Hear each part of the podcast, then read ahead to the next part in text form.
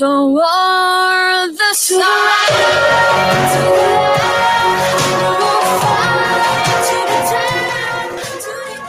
The war is won. I think no one gets it yet.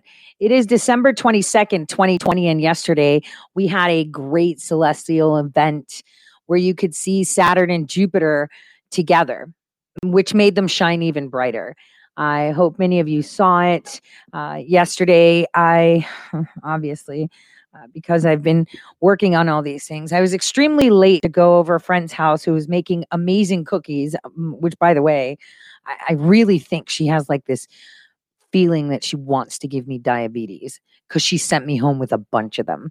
Uh, so uh, it was it was great. It was really cloudy here in Cleveland, and um, I was like, yeah, it's out in the sky. I saw my friend um, Matt in North Dakota posting a picture on Facebook. It was so clear. And believe it or not, we, I was like, you know, it's freezing outside, but let's go outside. That way I could smoke. That's number one. And two, maybe we'll see it. And just like that, the clouds parted. And it was so beautiful to see uh, that star uh, that was bright among uh, the, the dark sky. And it was so bright that you could see it peek through the clouds. So it was um it was uh, pretty spectacular to watch. Now, while all of us are preparing for Christmas, which, mind you, I've been wrapping presents while uh, listening to uh, transcripts of stuff, uh, I actually opened up one by accident. Somebody sent me a t shirt, and I don't know who sent it to me it's got to be one of my favorite things ever. It's a green t-shirt and it has Cartman saying, I'm not fat, I'm festively plump. Oh my gosh. Like that was like incredible. Incredible. It's long, but incredible. So I'm like, yes, now it's going to be like a new uniform that I'll be wearing uh, uh, for for a while. Um, so all of you, I'm I'm wrapping presents. Um, I am trying to get myself into the spirit. I've finally put, well, finally had Phoebe climb up to put a star on our tree. So it's finally, we got the tree topper on because uh, we're both kind of super vertically challenged, but it was done. Uh, yeah, no, I did open it by accident. so I was like, I did. Uh, because I'm trying not to open things that I don't recognize. That way, if if it's um, for me, no, except for one. I got this amazing, it was like really big. And I was like, what is this? It was massive. And it was the most, I, I didn't have a wreath for my door because I've been traveling. And there was a wreath. It was so awesome. It's sitting on my door. I'll, I'll, I'll, send, I'll, I'll, I'll tweet out and put in the Telegram group the picture. It was so awesome. But anyway, I'm trying to get into the Christmas spirit. I don't have to bake cookies because my friend, you know, gave me tons of them. So that's great. That's check mark off. Um, but I can't say that I'm I'm fully in in swing of feeling that uh, perpetual feeling of Christmas. I, I was always uh, the type of person that you know November first wreath would go up, decorations would be crazy. This is the first time that I didn't feel to take out things. I feel like I need to be wearing war paint all the time because we're at war. And I feel uh, that this Christmas is giving birth uh, to a new type of um, uh, undertone for our nation. A nation that is going back to where they were when they were rebels. Now, you know, all of us are so proud of ourselves as Americans for becoming those rebels that, you know, broke away from the crown and um, said, stick it to the queen. But the more I think about it, the more I realize reading history, reading stories they want to tell us, these generals and these, you know, governors of states that were appointed by the British it wasn't about freedom for them anymore because they're extremely rich. I believe it was just more about power. And the only person that I have faith and, and I feel um, didn't care so much about the power was actually George Washington because he was like crazy rich, right? He owned like a lot of America back then. And I realized power is a very big motivator. Uh, even things that are done for good, there's always a catch. Kind of like how everyone believes, oh, we just didn't want slaves in the North. No, it was economic. And I was glad that that simplified video put it out there too. It's, um, it's, it's always about money and power. And, and, and yesterday I was having a conversation, uh, with my friend's husband, um, who's talking about his travels. And, you know, I said, I really don't like human beings in the sense that they're so competitive.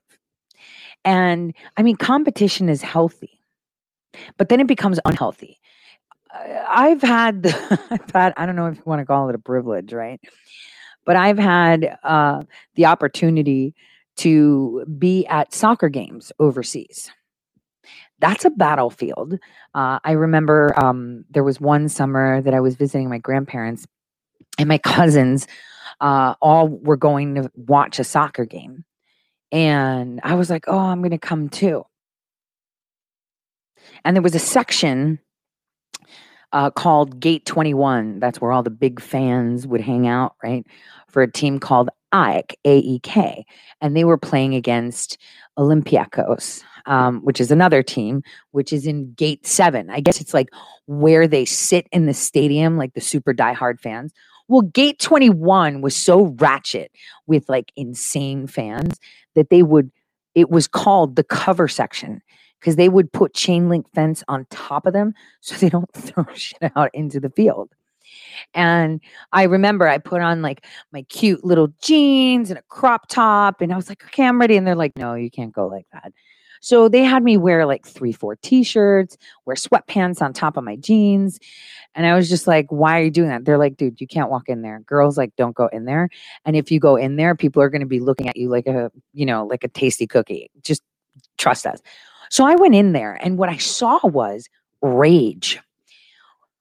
And it was the most bizarre thing. I mean, uh, sportsmanship, right? People were just insane. They were throwing things and it was coming back at them because they were covered by a chain link fence.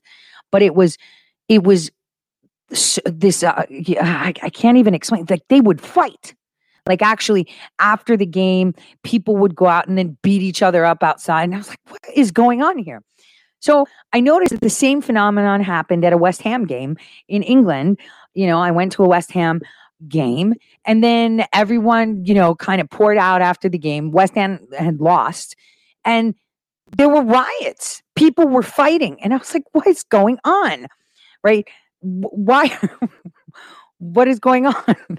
And they were like, you Americans with your stupid foam fingers and stuff. And I was thinking, you know, it was really bizarre to me how people were so animalistic and so enraged and so uh, like just crazy.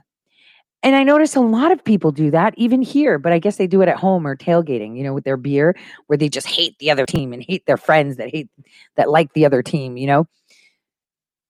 And that's the feeling that I get that we have in general, not just football, basketball, baseball, soccer, whatever, cricket, Pakistanis and Indians when they play, dang, I've seen one of those. and you want to talk, right? These people stab each other.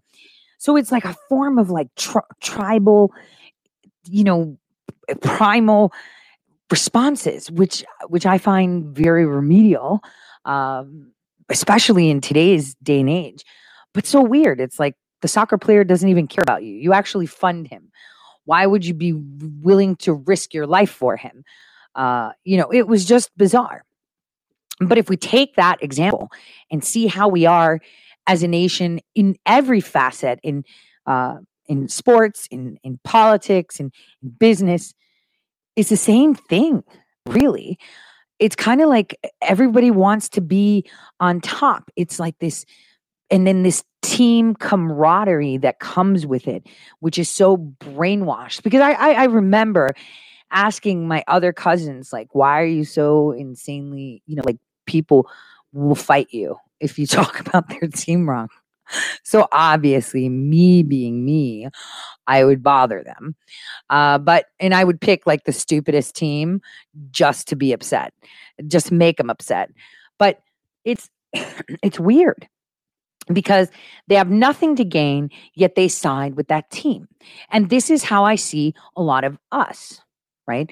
A lot of us are just like those insane fans of soccer, football, and basketball. There's people that would be like, God, Democrats, ride or die.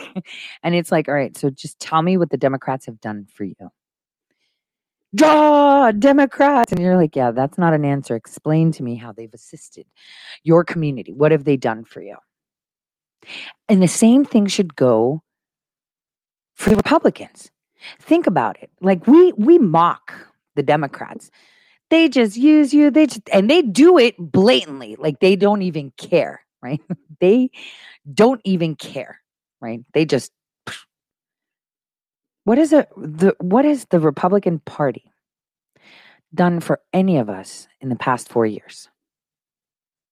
Yet we throw behind them full freaking support.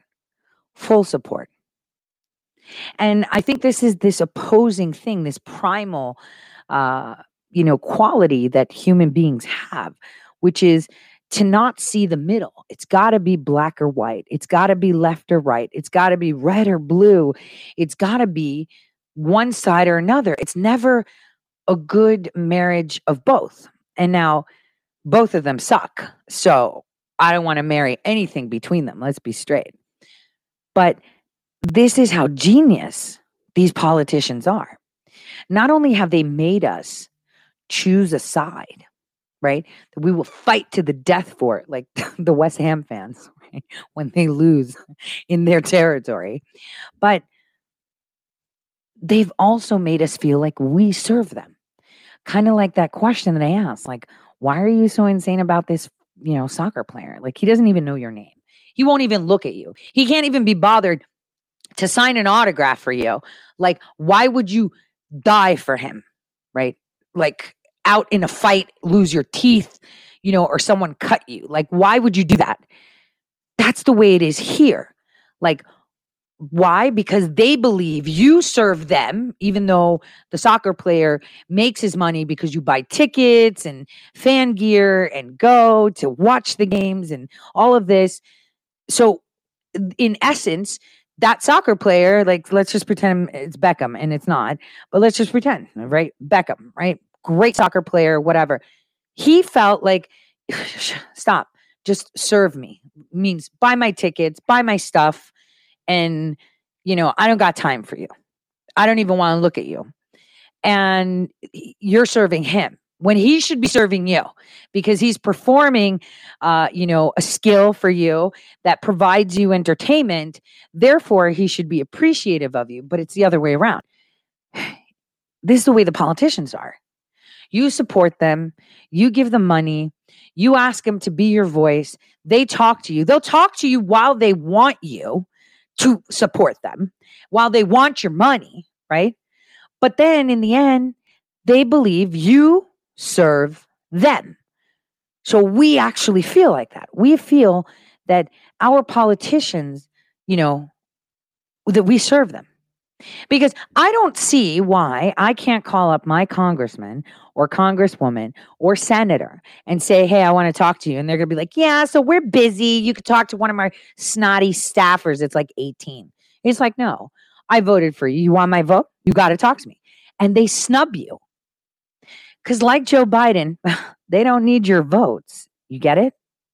They really don't need your votes, but they do need enough support and enough money to come out on top so that those that need them in a position approach them. So it's like, let's pretend me and Sheila were running for office and we're all talking to the constituents, da da da da da and you know suddenly the vote is on well i want to raise more money than sheila so that way the GOP, for example, comes to me and says, Tori, so it looks like you're going to be in. So that way they could program the machine to help me.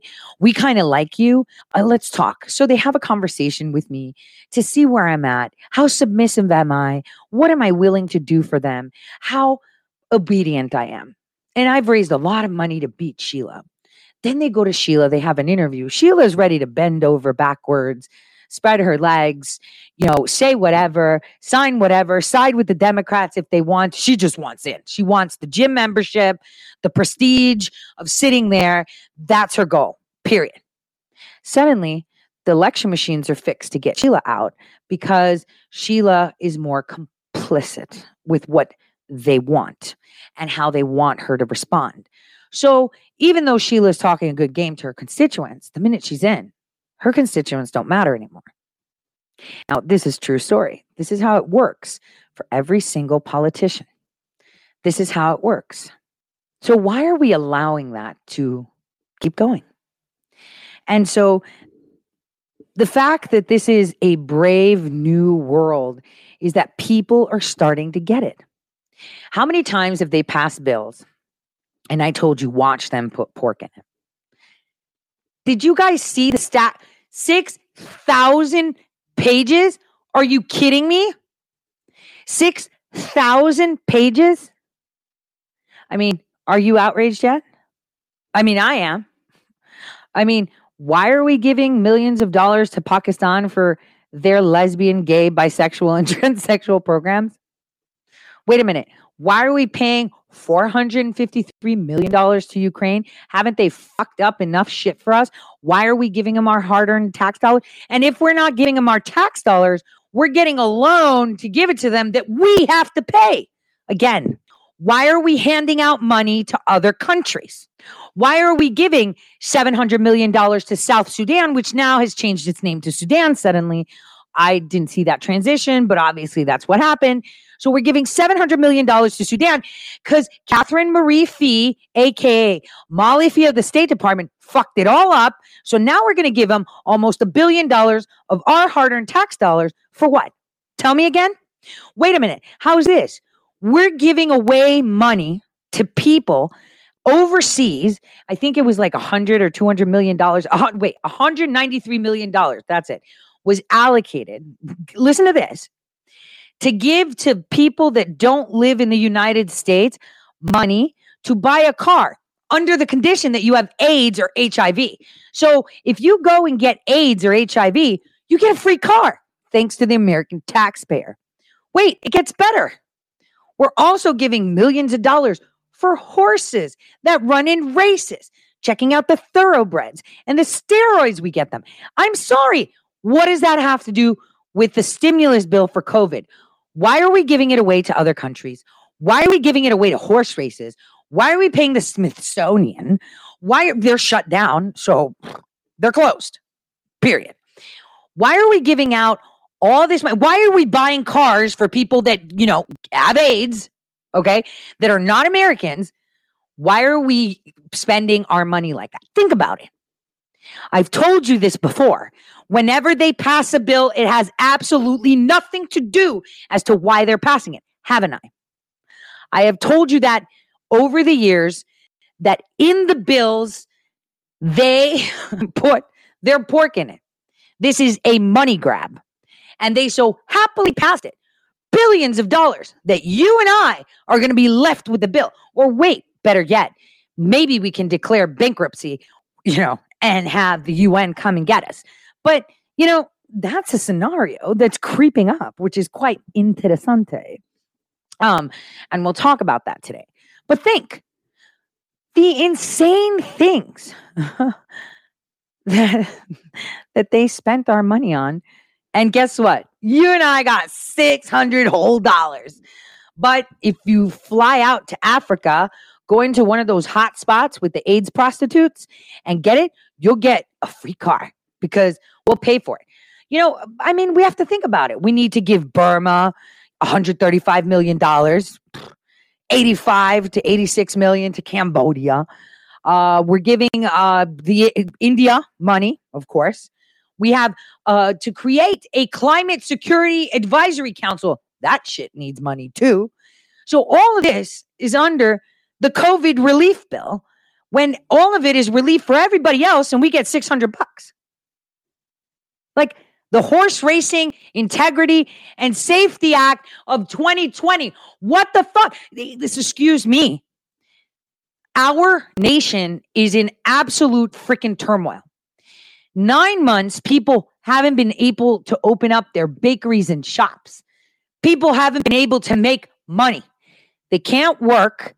They can't do anything. Schools are getting paid their salary. Congress is getting paid their salary. Senate is getting paid their salary. Americans aren't, right? They're not. But, you know, we need a Title 12 Horse Racing and Integrity Safety Act because that's really important right now. We got to think about the horse races. I mean, them Saudis love them horses. You see what I'm saying? These people don't care about you. You serve them. They know what they are doing. Do you know what they're doing? They're telling you. They hate you. You need to shut up and serve them, and you need to be quiet and take it. And 6,000 pages, how's the president going to read through that? Don't worry, we got it because you've been recruited. He's watching everything there is online Thanks to every American that said, Hey, I'll take the last hundred. You take pages 399 to this. Guys, I was skimming through it and I was like, This is, are you kidding? I was skimming through it while I was on a Greek radio station. I was just skimming through it and I was so pissed. And I was like, okay, this is this it had to be this way. But think about it. Think about it this way. Okay, think about it. think about it this way. Let's pretend that all of us found another civilization on another planet. And let's call it Earth 2, right? Or let's call it Dearth for dumb Earth. And you see the civilizations there with all these people living their lives just like us, identical to us. Okay. But we're the people that are more intelligent, supposedly, and we're watching Dearth, right? And suddenly you're seeing their leaders pass a bill like this, right? What does that tell you about the people that are sitting there while their leaders are passing a bill like this? While they're starving, they don't have money, they can't work, they lost their jobs, they, they're they're screwing with their health. What would you think about dearth? Right? You'd be like, dearth, dumb earth. What would you think? And so if their leaders are allowed to screw them like that, treat them like that, what does it tell you about that civilization? Think about it. When someone else is looking, what does it tell you about that civilization? That it's evil. Not only are they stupid, but they're evil because they do that to each other. It's evil. It is evil. It is pure evil. What they are doing is pure evil. They're passing this massive bill that you're paying for. You're paying to buy a car for someone that has AIDS outside. It's actually $193 million for federal HIV AIDS workers stationed abroad to buy new cars. Huh. Let me read it to you. For carrying out Titles 2, 3, and 17 of the PHS Acts with respect to global health, 592,843,000 of which 128,420 128,421,000 shall remain available through September 30th, 2020 for international HIV AIDS and 193,400,000 shall remain available through September 30th, 2023 for global disease detection and emergency response, provided that funds may be used for purchase and insurance of official motor vehicles in foreign countries. The fuck? How is that helping us with COVID? Tell me. Or how's this? wait, wait, wait. It gets better, just so you understand. So there was a portion, hold on, I highlighted it. Consumer Product Safety Act, 15 USC 2058. Education campaign. No later than a year after the date of enactment of this act, the Commission shall undertake a campaign to educate consumers about the dangers associated with using or storing portable fuel containers for flammable liquids near an open flame and other source of ignition. All right. So they're saying Americans are so stupid, Okay. Check this out. We're going to put, you know, so dumb. $50 million aside to educate people that you don't put gas or petroleum next to an open flame. Okay. This is actually written in there. Written in there. Okay? Written in there. I mean, I, I mean, I, I, let me pull up another one. Okay. How's another one? Okay. Listen to this. We're going to put aside $200 million to do a bunch of things about sexual risk, but I, I let me quote this. Goal setting and res, eh, resisting sexual coercion, dating violence, and other youth risk behaviors such as underage drinking or illicit drug use without norma, without normalizing teen sexual activity. Tell me from all of these that I'm telling you how this has to do with COVID. Let's just oh, Covered horses that are injured or unsound should not train or participate in covered races and the use of medications of other foreign substances in treatment horse races, right? Horse races. Horse races. Because they want to investigate the 1908 Springfield race riot too. They need to do that in there study area of the 10th Street Rail Corridor and other sites in Springfield, Illinois, associated with 1908 Springfield race riot. Because that's exactly what we need right now. We need to go investigate that. We need to make climate councils. We need to give Pakistan $10 million, right? So that uh, we can help Pakistan. Not, not less than 15 million shall be available for democracy programs, and not less than 10 million should be available for their gender program. Dude, they're Muslim. Okay. Number one. And you got Shia Muslims there too. And you have Sikhs, oh, but you're going to give them money for gender programs. What is going on here? This is not real. This is in the document. In the document. So we're going to give the Islamic secret. Okay. So we're going to give our friends in Pakistan that helped us pull off a lot of this stuff you know, 9 11, Osama, the whole nine yards. You know, they helped, you know, cover up a lot of this stuff and orchestrate it with us. So we're going to give them $25 million under the guise of helping them with gender freaking programs and democracy issues. Are we kidding? Like, who put this together and thought sounds like a great idea? Let's just put a bunch of legislation in there and call it the COVID relief. This is it. And I've been saying it for years when they've been passing these stupid bills. Veto, veto, veto, veto, veto. And I said that yesterday before they even put it out all in public. Veto. You know what they were doing? Pork, pork, pork, pork. They want to grab money. So um I want to um talk about the stimulus bill, but I want you guys to hear um an interview that happened yesterday um about it. Hold on a second. Because I, I want you guys to listen to someone that, that talks about this stuff. Hear what he had to say about it okay? Let's just um do that. Give me a second. There we go. All right. Take a listen. That have liberal governors and liberal secretaries of state.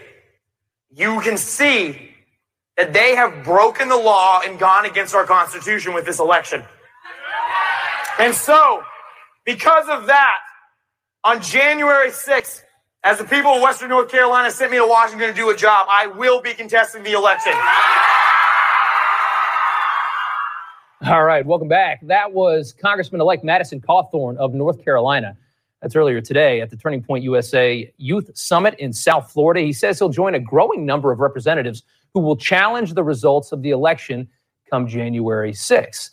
And Madison Cawthorn joins us. Uh, great to talk with you. Congratulations on the election, first off. And this is a big, uh, quite a bold first move you're going to make here. Tell us why you're doing it. Well, the number one reason, yeah, I was pontificating in that talk today at SAS, the Student Action Summit. And I really started saying, you know, the reason it's more fun to be a Republican is that you know you can go to bed at night knowing that you are doing the right and the just thing. And so as I was sitting there, I know this will cause some political blowback. You know, in the end, I don't believe anyone should be sent to Washington, D.C. for a career. I believe they should be sent there, sent there to do a job for the American people and to represent them. And right now, you know, according to Article 1 of the Constitution, we see that in our state, the election process is only allowed to be altered or changed by the state legislature. But what we're seeing going on in seven of these very key swing states is that, as I was you just played in that clip, we have these rogue Democratic governors and secretaries of state who were altering the laws because of a pandemic and the emergency. But mm-hmm. as I always say, if you let your elected leaders break the law during an emergency, they will in the future create an emergency to break the law. And so I absolutely believe it is imperative that we do not allow them to set a precedent that they can come in and change election laws, which then alter the the absolute direction and future of our country. Yeah. And so I'm here representing the people of Western North Carolina who want me to fight. There's there's a lot of people legally that analyze this and they say the idea of changing the rules at the last minute, allowing them to send out all these ballots and change the way we've always voted, it, it doesn't make a lot of sense. But there's also, it seems like there's not a lot of appetite to do anything about it because I think the fear of, of the blowback. You think that's true? Oh, I absolutely think it's true. I, I, doubt you're you're you're ignorant of this. The majority of the people in the Republican Party are spineless and they're cowards. And I think that there is a new wave of conservatives that are coming up who are going to stand up and fight. Uh, and you know, as it says in Article Two of the Constitution, it is the it was within our jurisdiction, within Congress, to not say that this election was exactly how it should have been. Uh, and I will not be giving my consent for us to accept these electoral votes and because of that, you know, I, I, think that we need more Republicans to do this. This shouldn't be a hard decision to make. Uh, it's very clear based on constitutional law, and it's very clear based on the wishes of the people, and that's who we're here to represent. Yeah, it's it's refreshing to hear you talk. You haven't been, you know, swampified yet, I guess. haven't been in DC long enough to to fall in with the crowd. Like you said, I want to ask you about this bill that they're about to pass. And by the way, we do have an eye on uh, what's happening on Capitol Hill as far as this vote is going. Uh, it just passed the House, passed it handily. Uh, we all know nobody read this bill. It's 5,500 pages long, and people just got access to it today. Uh, what do you think of the idea of passing these kinds of bills that nobody has read? Oh, it's absolutely ridiculous. You know, I absolutely think that we should pass a new law which says, you know, in, in my mind, this is just off the top of my head, but it should be one subject, one bill. And the headline and the subject of the bill should be the only thing you're allowed to legislate on. Because right now, uh, Congress is in trying to pass this emergency legislation to get desperately needed funding to the American people. Uh, but it's a $900 billion uh, relief bill. And, you know, if we just do some simple arithmetic, $900 billion divided evenly between the 330 million citizens of the United States of America comes out to around $2,700. But they're deciding to send us $600 checks uh-huh. while they're yeah, and they're proud of it too. They're like, I'm so proud I did this. You know who's on the screen? One of the most corrupt senators, one of the top richest senators we have, Senator John Hoeven of North Dakota with his stupid little porn stash. We're trying to offshore a significant amount, billions and billions of these dollars to countries like Sudan, Guatemala, all over the world. Yeah. Why does that make any sense? We need to have an America First agenda where we serve the people of the United States before we start taking care of the rest of the world. I couldn't agree more with that. Uh, I want to ask you, you're at this turning point thing over the weekend. Uh, a lot of young. Uh, yes. okay. So let's talk the bill. All right. So we talked about this last time they tried to pass a bill where I was like, why are they putting all this stuff in it? Shouldn't it just be a one pager? Let's give the people money. Thank you. This is the part where this president who loves America is going to be like, hey, Secretary of Treasury, just cut them a check. Cut the check. Just tell them to cut the check. Go over it. We don't need them. We do not need them because they do not serve us at all, ever. Now, there was a speech that Pre- President Reagan had put out in uh, regards to the myth of the Great Society. In other words, the Communist Society. communist, commies, commies. Because they're all commies. That's what they are commies. And I want us to remember it and I'm going to put the last uh, few minutes of it, which I really like, for you to listen. Because it's important that we remember that this isn't something new. What we are seeing now has been a long standing plan. Even our revolution, it was a plan. It was a plan of ambitious people that wanted power. And so dumb. You're new to this. You're a country that was what, a couple years old, 100 years old, 200 years old. You think you're going to pull one over for civilizations that have been here thousands of years? don't care who your God is. Some of them made walls that can be seen from space. I got news for them. It's no fun when it happens indoors.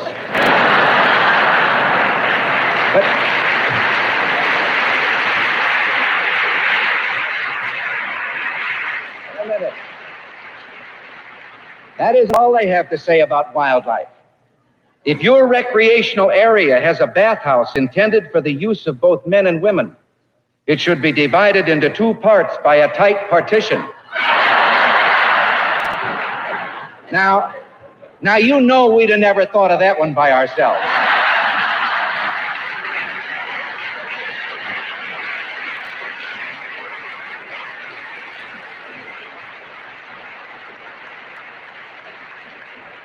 Honestly, though, I know that they only mean to be helpful. I know that it's really human nature and they're motivated by the most humanitarian of idealism. It's just natural for them to see the problems and see the immediate problem and to suggest, oh, if we had a little more money, a little more power, what we could do for the people. Now, in an atmosphere of emergency and excessive zeal for our welfare, the federal government proposes to invade an area, the traditional province of the local community and state, the finest public school system in all the world.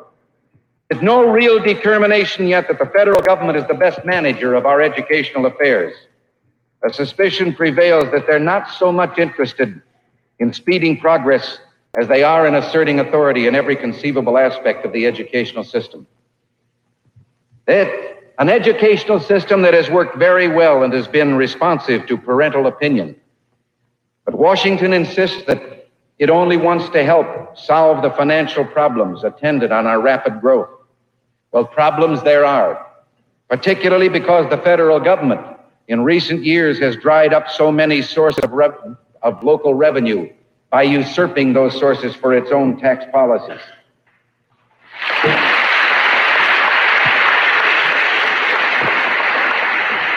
But that same government has figures that reveal that we at the local level in the last decade have increased school revenue by 156%. We have built in 10 years $30 billion worth of classrooms. We have reduced the ratio of pupil to teacher and pupil to classroom. And we have increased the average teacher's salary by 65%. And yet, every suggestion that we make for earmarking tax money and allowing it to remain at the local level without running it through those puzzle palaces on the Potomac first is met with great resistance. Already there are 135 separate federal agencies and offices doling out money at the college level. Some time ago, a group of distinguished college presidents, alarmed at the extent to which academic freedom has been compromised by these vast money grants, went to Washington and they had a proposal they'd worked out. A proposal for allowing the individual citizen to compute his income tax and then deduct a specified amount and contribute it to the college of his choice instead of paying it in income tax. And the government would the government would be allowed to determine the proper amount that would solve the problem and yet not disrupt the government's own economy or need for revenue. And thus they would get around the, the question of church and state, the separation of same, if an individual citizen chose to contribute his money to a church supported school. Over and over again in Washington, they kept asking, but why won't this system work? And finally, a Freudian slip occurred. Francis Keppel, United States Director of Education, blurted out, You don't understand. Under the plan you propose, we couldn't achieve our social objectives. Social objectives. And now we uncover a memorandum, thanks to the press, actually, a memorandum in the Community Relations Service of the Poverty Program has nothing really to do with education, but the memorandum is very disturbing in this sentence. We should conduct a systematic effort to contact all publishers and school boards to encourage their publication and adoption of textbooks conforming to established standards. Well, if the government is going to build the schools and buy the books, issue scholarships, make judgments, and exert pressure, what if one day that pressure is of a political nature not to our liking? Education is the bulwark of freedom. but you remove it too far from the community and the parents' control, and education becomes the tool of tyranny. Already here and there in our land, there are too many students that are studying from textbooks that devote a chapter to public welfare and not one line to Patrick Henry.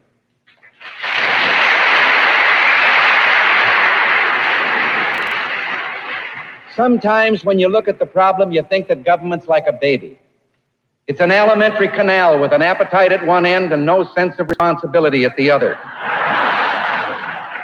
We're taxed in our food and our drink and our shelter, with the government taking a higher percentage from the productive free economy than any government has ever done in history without ruin. So called tax reform, when it is suggested, winds up as the old shell game. They just rearrange it, shift it around, and apply it someplace else, as we discovered with the so called tax cut we thought we had.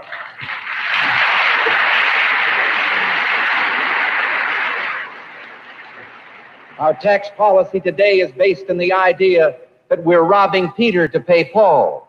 Well, we'd better take another look.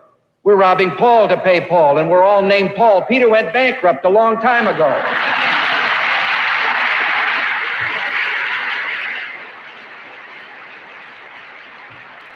Inflation, planned and deliberate over the last three decades, has reduced the value of our dollar to 35 and a half cents.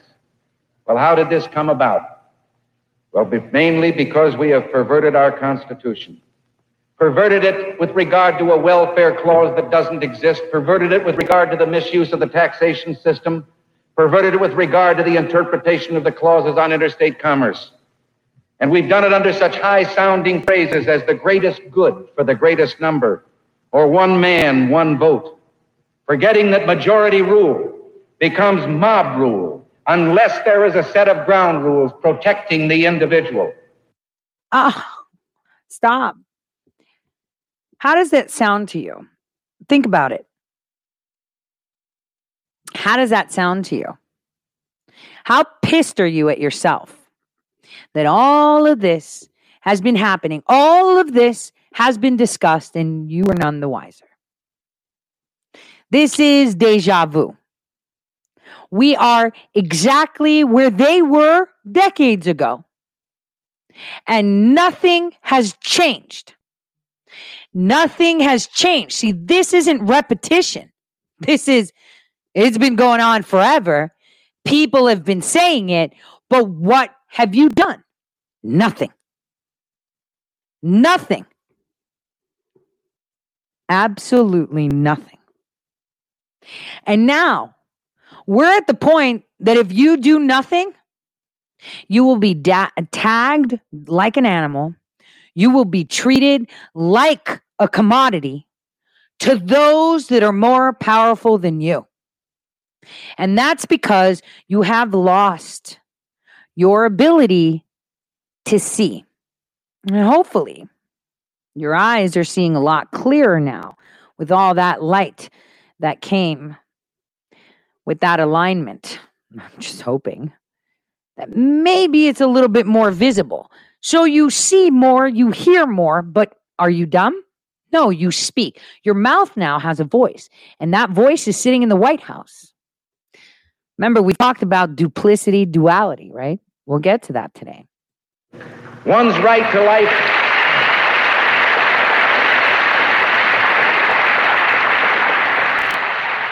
One's right to life, to liberty, to the freedom of worship, to speak, to assemble, in short, our God given unalienable rights, may not be submitted to a vote. The very purpose of the Bill of Rights was to forever put them beyond reach of majority rule. A hundred years ago, the problem of the nation was a nation half slave and half free, and whether such a nation could survive. And today it's a world half slave and half free, and whether mankind himself can survive. We call out to the guard in the night and ask, does all go well, and echoing back from the shores of the Potomac comes the word, there's nothing to fear. Nothing to fear but an evil enemy who, since World War II, has increased the enslavement of 8%, from 8% of the world's population to near 40%. Every lesson of history tells us that as a nation has grown in culture and refinement and advanced, it has softened, and when confronted by the barbarian, the less cultured, the barbarians have triumphed. You and I have come to our moment of truth. Does man exist only by permission of and for the sake of the, of the state, the group, marching toward eternity in a super ant heap, or does he control his own destiny? This is a question that must be answered by all of us, regardless of party. To those who are Democrats, ask yourselves if the leadership of your party still follows the precepts of Jefferson, Jackson, and Cleveland. Take the platform of 1932 on which Franklin Delano Roosevelt was elected, with its demand for a 25% reduction in the cost of the federal government, for restoration of constitutional limits on the power of that government, for a return to the states and the local communities and the individuals of the rights that had been taken from them. Ask which party would be most at home today with those promises. I know that the bond of party loyalty is very strong. I was a Democrat most of my life.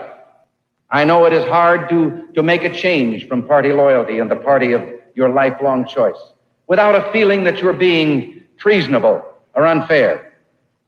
I say to you, have no feeling of disloyalty if you have decided you no longer can follow the leadership of that party tonight, because the leadership of that party has long since abandoned you.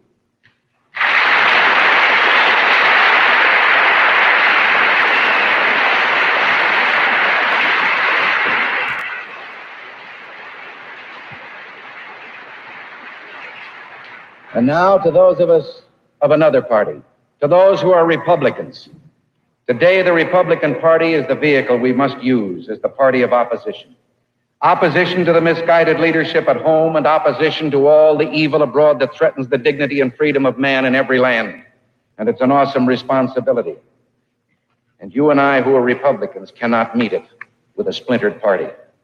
For too long, we have been Republicans complete with descriptive adjectives and hyphens before the word Republican. Moderate Republicans, liberal Republicans, conservative Republicans, whatever label we chose. The truth is, we've been sucker Republicans.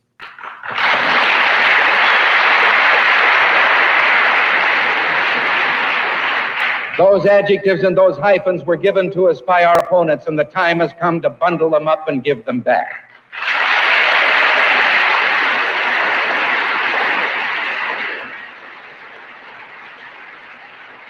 If you have to hang on to the hyphen, just be a good or a Republican Republican. We can cringe in the shadow of a philosophy we detest but fear to challenge, or we can rise from a defeat and begin the second round of our struggle to restore the Republic. And now there are those among us, there are Republicans today who understandably, so hungry to get back to the position that we once held, to reestablish some equality in this two party system, restore the imbalance we now have, who have suggested, even somewhat cynically, that maybe we should start talking to voter blocs and making promises, that perhaps we should even reshape our party in the image of the victorious party on the basis that perhaps an imitation might get more votes than we've been attracting. Well, I'd like to suggest there is a bloc we can appeal to. It's a voter bloc of millions and millions of people. It crosses party lines, ethnic lines, religious and racial lines, economic lines. It's made up of millions of unsung heroes, people who get up in the morning, send their kids to school, and go to work. They contribute to their church and their charity and their community. They believe that they were created in God's image and that God is the author of their rights and freedom. And they're disturbed because their children can no longer ask God's blessing in a schoolroom.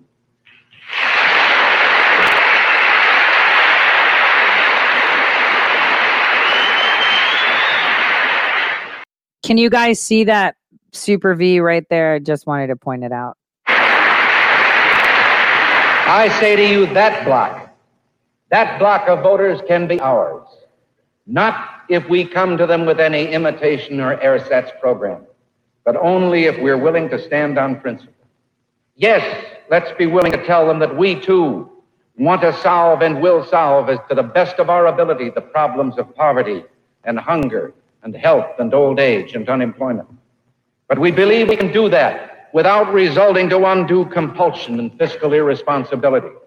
That we believe we can put a floor beneath which no American will be asked to live in degradation But at the same time, we will not erect a ceiling above which no citizen can fly without being penalized for his initiative and his effort.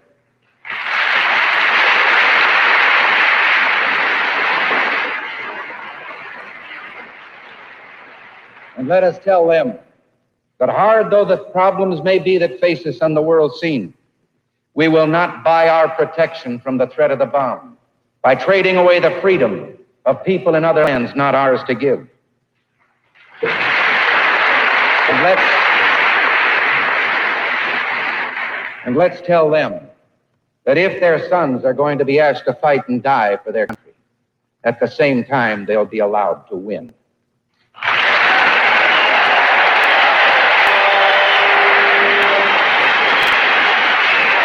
Task Force for Victory. That's what's up. That is exactly what's up.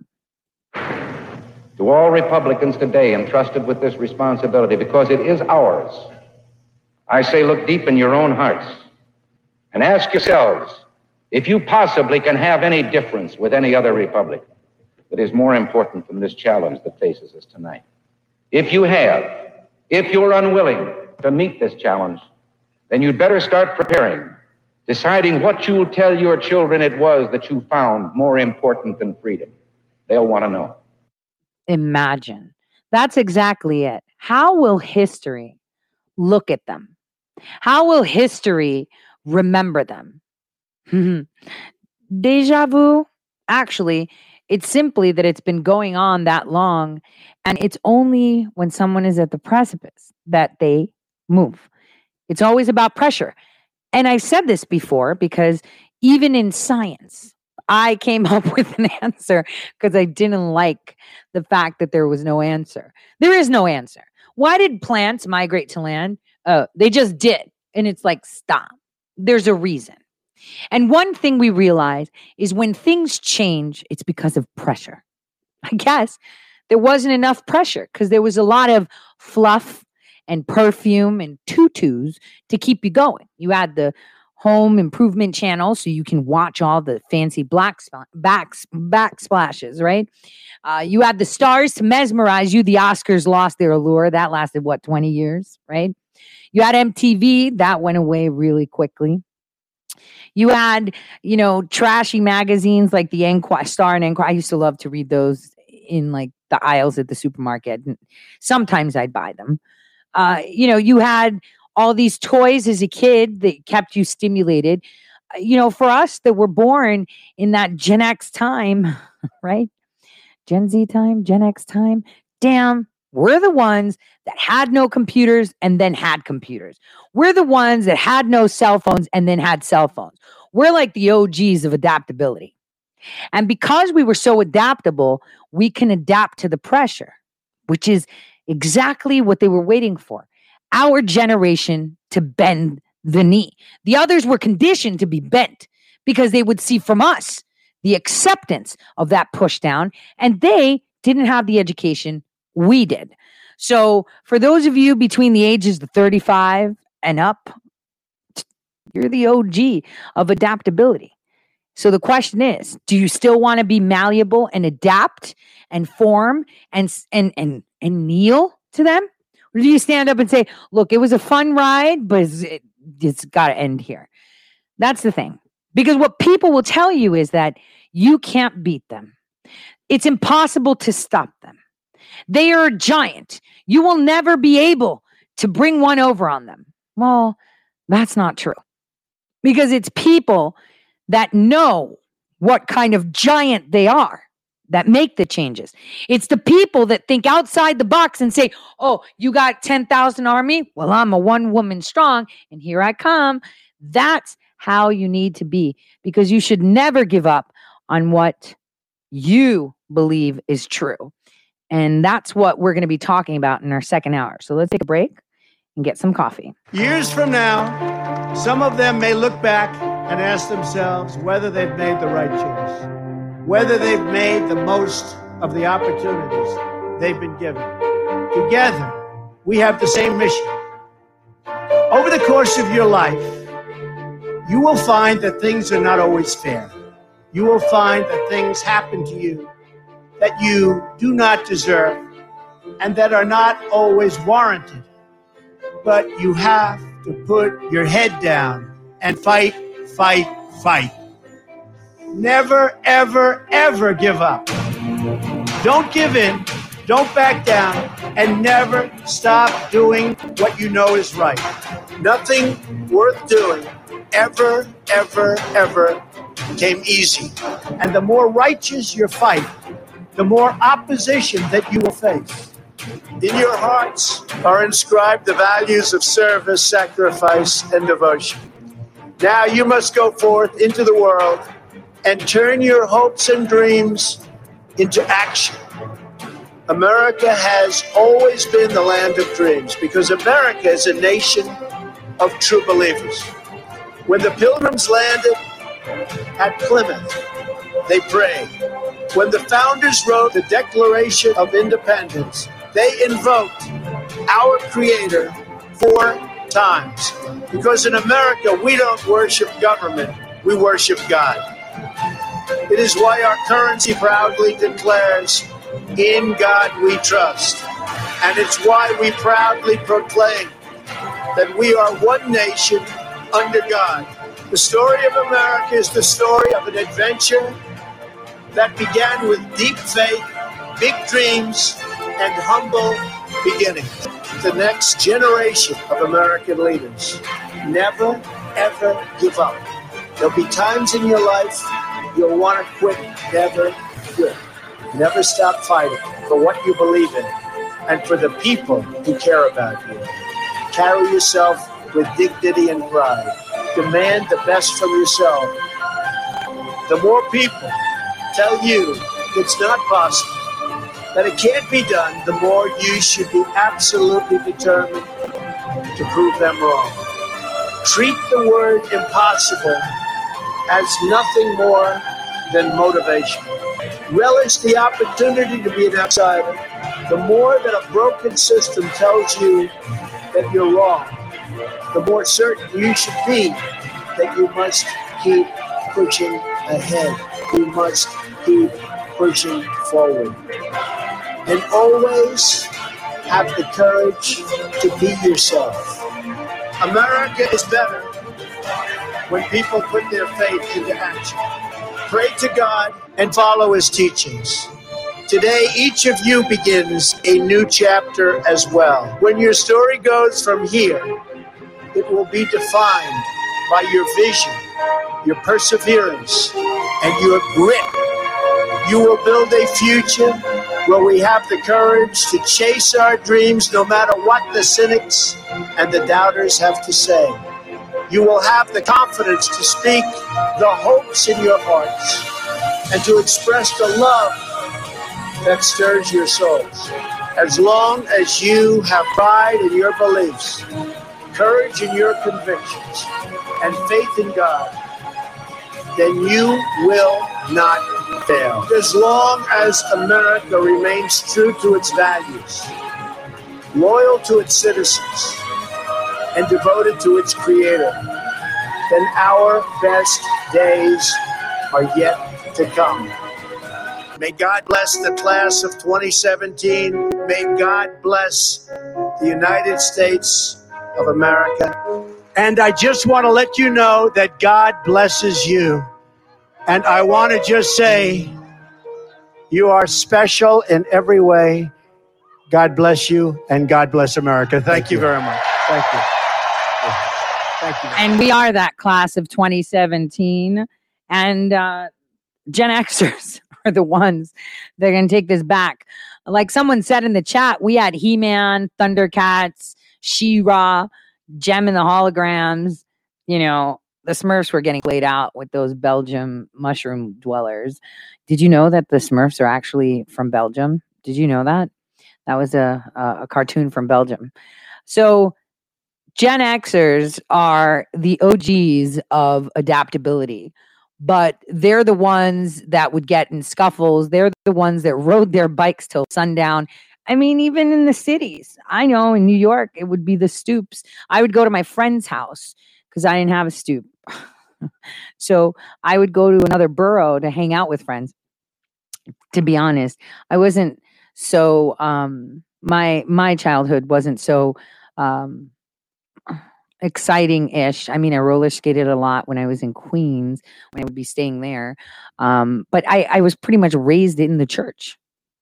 Um, you know, my dad had a business, my mom worked. So the nuns and the priests raised me. I, I, you know what? Actually, I, I said this to my friend the other day, and I, I don't know if I've said this on air, but when I was younger, I wanted to be a nun. I did because uh, I didn't like people. Um, I wanted to, um, yeah, actually become a nun in a monastery where you don't talk to people much. Um, and they don't talk much. They just read a lot and pray a lot. I actually did want to do it. And I, I, I, a lot of, you know, spiritual people that I've met with were like, no, uh, you know, and I was like, because mm, I wasn't, I was, I was one of those, I was one of those kids that was so defiant, but a silent defiant, right? Um, I was not a, a, a kid that would not do things. I remember my dad when I was, um, uh, maybe I was like 10. Uh, he had gotten us a new TV for the living room and it was like a big TV, like a 30, 40 inch. And that's a big deal for like, you know, uh, 19, uh, maybe 89, 90. So I was like, yeah, 10, 11, 12, whatever. And I remember that we had to buy a cable box. It was like a black cable box that we'd put on top. And you could watch a few channels, whatever you paid for. Well, I went to the library and I was reading up on things. I would always go to the library. Like I had a garbage bag full of books. I kid you not. Half the stuff I probably didn't understand. I was just reading it just to read it. And um, I remember uh, there were some periodicals that I was reading, uh, magazines about how they would, uh, you know, bad people would crack the the cable box.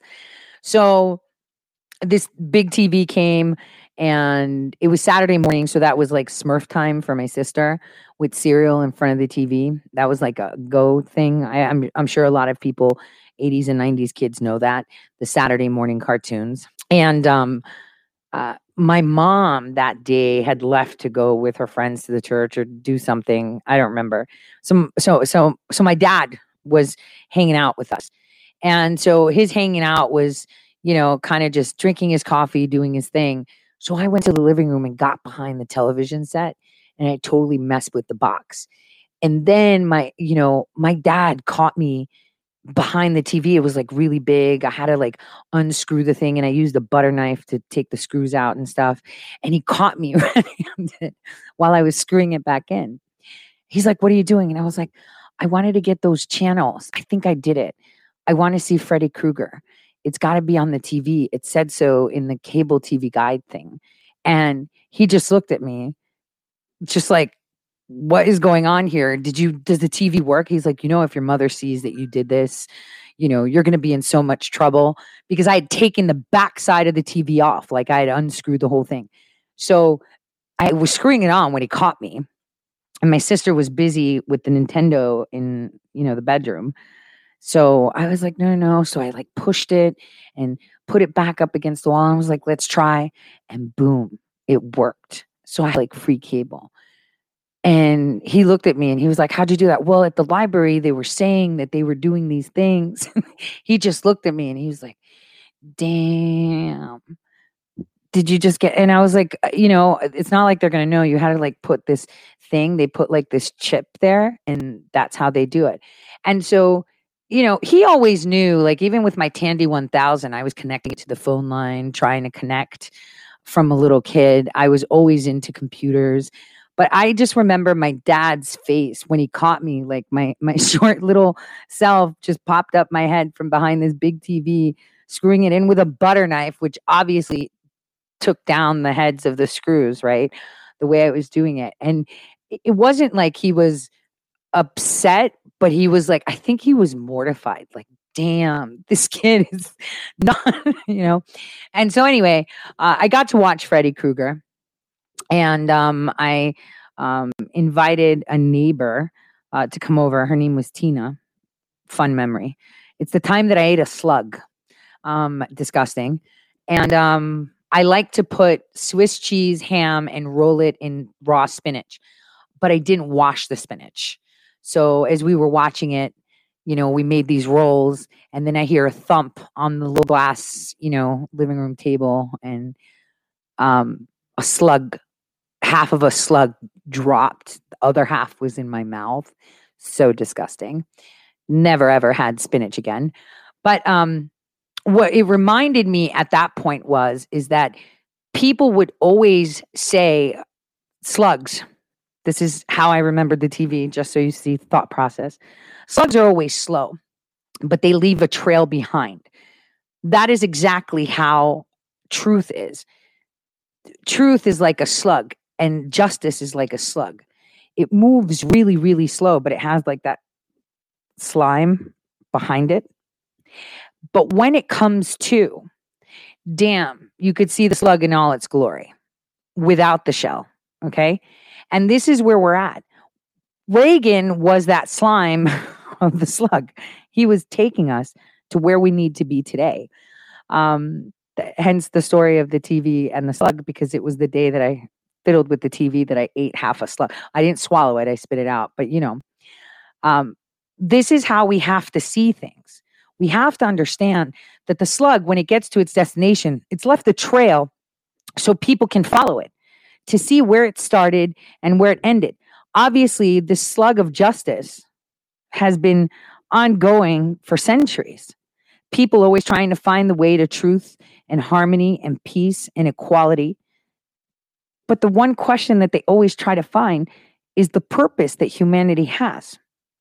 And that has been lost. We do not have it. Uh, we do not have that purpose anymore. Think about it. How many of you sit and literally think, what is the purpose of existing? Think. What is, how many of you have sat down and said to yourself, um, what's my purpose in life? Like, actually ask yourself, what is my purpose? I don't know. Maybe I'm just a slug.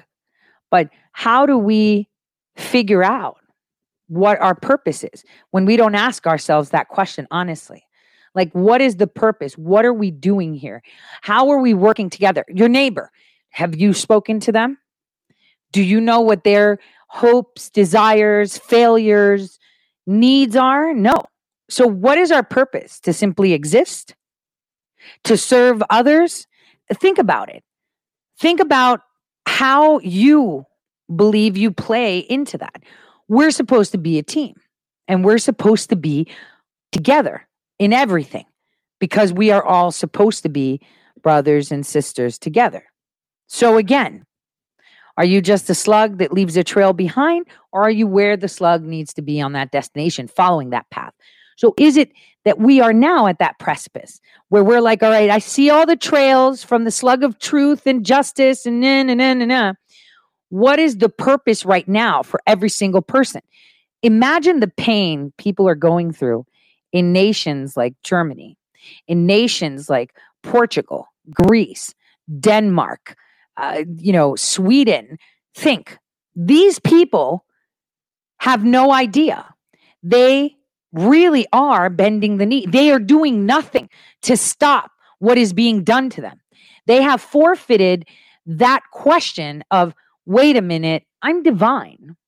Wait a minute, I have free will. Wait a minute, when did you become the boss of my body? When did you become the boss of what I'm allowed to do? They forfeit that because they've been conditioned for eons, whereas we are young. We're rebels. We're like, nah, man, uh, we're not part of the Chinese dynasty, not part of the Roman empires, not part of the crown, not part of the Greek empire, not part of the Egyptian empire. You guys on that side of the pond have been conditioned for a very long time. We here took over this land, good or bad, and here we are. We're young and we're like, nope, nope, I'm in charge. Nope, no one else is in charge. I am. So, what is the purpose right now that we're at this point? This duality we have. Are we the slime or are we the slug? Right? And I say we're the slug. Why do I say this? Because we're making that decision. the duality, the duplicity of humankind is pretty interesting because we're about to have two presidents. Which one's legit though? So let me remind you how they've already planned that that's how it's going to go. Listen to this very carefully. I played it for you in uh, in July, told you just how important it is, and I've been stressing it ever since it was said. Listen to it carefully. He will be leaving. Uh, just because he might not want to move out of the White House doesn't mean we won't have an inauguration ceremony to inaugurate a duly elected president of the United States. Mm. And the uh, I just, you know, I'm second in line uh, to the presidency, and just last week I had my regular continuation of government briefing. This might interest you because it's, I say to them, this mm-hmm. is never going to happen. God willing, it never will. But there is a process. It has nothing to do with if the certain occupant of the White House doesn't feel like moving and has to be fumigated out of there because the presidency is the presidency. It's not geography or location. So, so much for him. I wouldn't spend so much time on it. That's a victory for him because then we're not talking about your first more important subject, which is what are we going to do to stop this vicious, whether he knows. Again, listen to it again. It yet or not, he will be leaving. Uh, just because he might not want to move out of the White House doesn't mean we won't have an inauguration ceremony to inaugurate a duly elected president of the United States. Mm. And the uh, I just, you know, I'm second in line uh, to the presidency. And just last week, I had my regular continuation of government briefing. This might interest you because it's, I say to them, this is mm-hmm. never going to happen. God willing, it never will. But there is a process. It has nothing to do with that the certain occupant of the White House doesn't feel like moving and has to be fumigated out of there because the presidency is the presidency. It's not geography or location. So so it's not geography or location. So if he doesn't leave, they're inaugurating a president anywhere. So what's the new spot? Where are they going to do it? Remember, we talked about this. How many times have I shown you that video, played that audio? Many times. Now let's talk about continuity of government, which is something that I was really on top of in 2019. Trying to oust all the little worms that were there without being in a basement, uh, you know, voluntarily. I would totally volunteer my time to be in a basement and just give me 10 minutes and then I'm out. Give me 10 minutes, give me full access, and I will smoke out every single one of these continuation of government clowns. Speaking of continuation of government clowns, I have this video for you guys to watch. And listen carefully. We'll play it twice. Okay? It's really important. Look at the faces, look at what they say. What you know now, do you wish like you had a, sec, a, a third term? Africa's democratic progress is also at risk when leaders refuse to step aside when their terms end. Now, now, let me be honest with you. I do not understand this. But under our Constitution, I cannot run again. I, I used to say, you know what, if, if I could make an arrangement where um, I had a I had a, a stand-in, a front man, or front woman and, and they had an earpiece in and I was just in my basement in my sweats, sort of deliver the lines, but somebody else was uh, doing all the talking and ceremony. Like I told Barack, if if if I reach something where there's a a fundamental disagreement we have based on a moral principle, I'll uh, I'll, I'll, I'll, I'll, I'll develop some disease and say I have to resign. Um, we, we don't have that. I'm a, we haven't, and we discussed. Public place, you did it. Probably the Obama thing. John, what's it? Oh God. Oh God. John. What? What? What is? What is your wife talking about? I don't know. What happened? We're not going to discuss that. We're not going to discuss it. We're not. We're not. Okay. Now let's hear that again.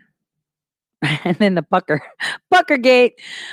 Kamala and uh, Kamala Harris and John Legend's face identical, aren't they? They made the same face, the pucker, and it's like the shaking of the head. No, no, no. Where she was talking about orgies at the White House, right? Public sex. That's what she was saying. What you know now, do you wish like you had a, sec, a, a third term? Africa's democratic progress is also at risk when leaders refuse to step aside when their terms end. Now, Now, let me be honest with you. I do not understand this. But under our Constitution, I cannot run again. I, I used to say, you know what, if, if I could make an arrangement where um, I had a I had a, a stand-in, a front man or front woman, and, and they had an earpiece in, and I was just in my basement in my sweats, sort of deliver the lines, but somebody else was uh, doing all the talking and ceremony. Like I told Barack, if if if I reach something where there's a a fundamental disagreement we have based on a moral principle, I'll uh, I'll, I'll, I'll, I'll I'll develop some disease and say I have to resign. Um, we, we don't have that. I'm a, we haven't, and we discussed. Public place, you did it. Probably the Obama thing. John, what's the? Oh God. What- Oh, God. John, What? what what is what is your wife talking about? I don't know. What happened? We're not going to discuss We're that. not going to discuss it. We're not. We're not. So it's important that I played it twice so you can get it because sometimes people don't get what the message is, right? The message. The message. See, there have always been other people in the background. I've kind of mentioned how important that is, and it's not the time to discuss that because that'll be coming later. You think we're going to have tribunals? They're going to be Nuremberg style. Nuremberg style. This guy's been working round the clock.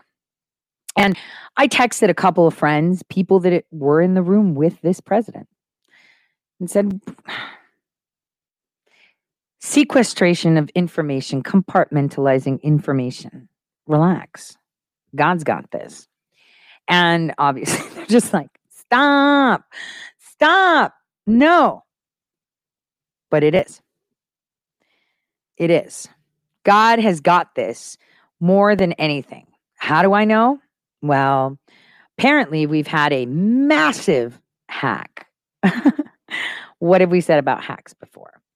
We've said they're not always really hacks, right? So there was a hack, US Treasury. There was a hack at a US nuclear weapons agency and more hacks. And all of them go back to solar winds. Oh, you mean the chip? Mm-hmm. You mean through Akamai? Mm-hmm. And then there's people putting around, look, Europol and the FBI seized, you know, uh, servers and information about really bad hackers using ironclad VPNs. That's not good news. they didn't get those VPNs for bad hackers. You know that, right? It's not. Take a listen to these hacks and I'll walk you through them because it's important to understand what's really happening in the background because we feel like we're not understanding what's happening in the background. We should. Chris is on um, break. Well, the depth and scope of Russia's attack on the U.S. has not yet been fully realized. Cybersecurity experts say it could take years to understand just exactly what happened, what was stolen. But one thing is for certain Russia was after national security and defense secrets. Here to join me to discuss is Chris Carter. He's the CEO of, of Approyo so, uh, software company. Uh, Chris, thanks so much for joining me. So, talk to me a little bit about this because, again, uh, this is not your mom and dad's hack. I mean, this is really a robust uh, effort here that we don't even know how long it has spanned. Um, talk to our viewers about that a little bit. Yes, Joe, and thank you. Um, you know, just as you stated in your opening, this is an incredible invasion of the United States privacy by being hacked by this whatever entity it was, be it China, Russia, or so on. We don't know how long, other than the fact that we know that we believe that thanks to the folk, the good folks over at SolarWinds, or excuse me, at FireEye, that the SolarWinds application was hacked about nine months ago, and it lay dormant. And the reason that the, the folks at FireEye were able to figure that out is when the update to the Orion software, which is monitoring the, the landscapes of the federal government, as well as multiple, um, many, many Fortune 500 organizations, that update tried to hack the folks at FireEye. So right now, the United States government, these multi-billion dollar organizations that we rely on every single day, they don't know how bad this is. And that should scare everybody.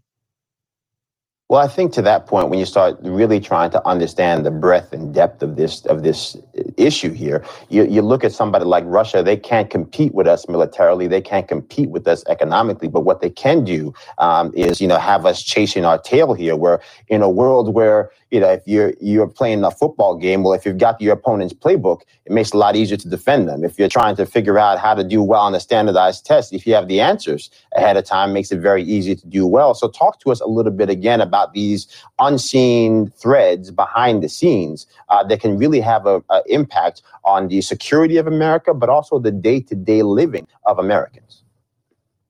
Yes, and just as you again, as I stated in your opening, you talk about the power grid, you talk about the water supplies, you talk about our, our basic forms of life, our, our gas, ele- water, and electric. Those are all vulnerable. They're all on the network. And so, what these organizations that are doing, be it Russia, China, Korea, um, they are going after the most common basic needs that we have here in the United States. And so they attack that and they bring in thousands of individuals and train them how to be hackers. And they put them together in these organizations and they do nothing but try to attack your firewall on a day to day basis. That's why this stay at home mentality is, is a good one. But unfortunately, we need those people back in the offices because behind those office walls is a security profile, those firewalls. I know I've had to have my parents change their passwords on their firewalls. How many of the individuals that are at home working with their children online, with their husbands and wives online, actually have ever changed the firewall in their either Netgear or Linksys security router? 90% of those individuals, it's actually 89.7% of those individuals have never changed their password. And it's the same password for everybody. And that is got to scare everybody because these organizations know that. They rely on that vulnerability and they are attacking everything from your smart TV all the way to the networks of these federal agencies that we think that the not right now it's only 12. I can guarantee you, Joe, it is going to be many, many more in the upcoming days, weeks, and months. Well, let me tell you about an operation that happened that everyone is calling a success. The Polizeipräsidium Reutlingen, National Police, the Politie of the Netherlands, Cantonal Police of Argovia, Federal Bureau of Investigation, Judicial Police, Direction Centrale de Police Judiciaire of France, and Europol, European Cybercrime Center EC3, all conducted an operation. It was a global operation to take down hackers, right? It was global action. Global action to take down a uh, domain of, uh, well, a VPN. Uh, uh, it, what was the operation called? and there's a picture that says domain has been seized since December 21st, 2020. And it's the European Union member states and a seizure warrant issued pursuant to 18 U.S. Code 181030 issued by the United States District Court for Eastern District of Michigan. Wait a minute. Wasn't the Eastern District of Michigan the specific the U.S. Attorney of the Eastern District of Michigan appointed by Barr? Do you guys remember that? I'm just saying. So apparently the operation was called Nova. Okay. And this operation, uh, uh, law enforcement had wiretapped the very service used by criminals to evade interception. Now, I'm going to tell you what the Reutlingen police of Germany said. The investigation carried out by our cybercrime specialist has resulted in a, such a success thanks to excellent international cooperation with partners worldwide. The results show that law enforcement authorities are equally as well connected as criminals. The head of Europol, Europol's Cybercrime Center said the strong working relationship fostered by Europol between the investigators involved in this case on either side of the world was central in bringing down this service. Criminals can run, but they cannot hide from law enforcement. And we will continue to work tirelessly together with our partners to outsmart them. What kind of freaking statements are those? So apparently, active for over a decade, SAFE Inet was being used by some of the world's biggest cyber criminals, such as the ransomware operators responsible for ransomware e skimming breaches and other forms of serious cybercrime.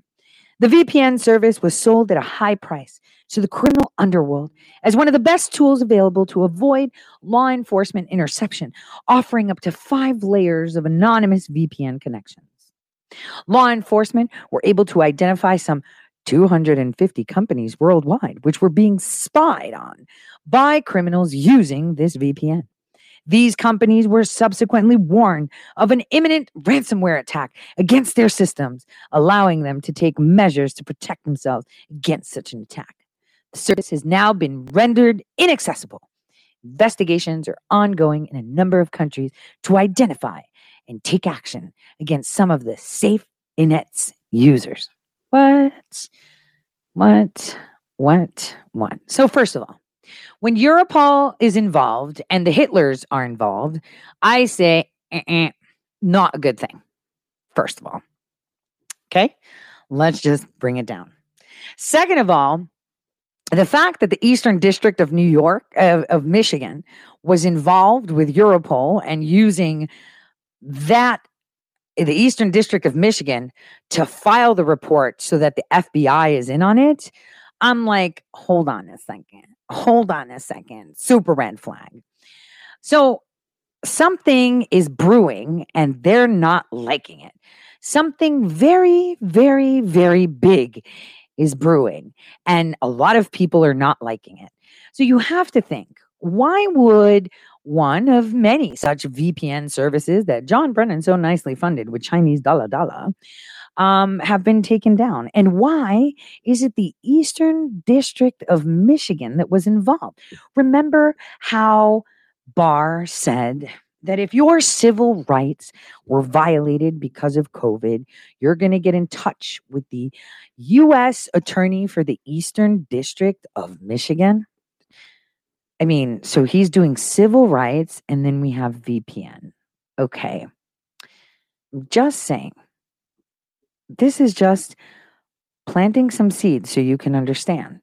Now, cybersecurity experts say that the SolarWinds hack is equivalent to a nuclear bomb. Now, I have explained that um, the chips on systems, kind of like you know how all these people were telling you, you can't hack the, the printer to print out that Kemp is a traitor. And it's like, yeah, I can't because I know the chipsets it has, and I can find the route and use that software to hack everything else because I know where the doors are.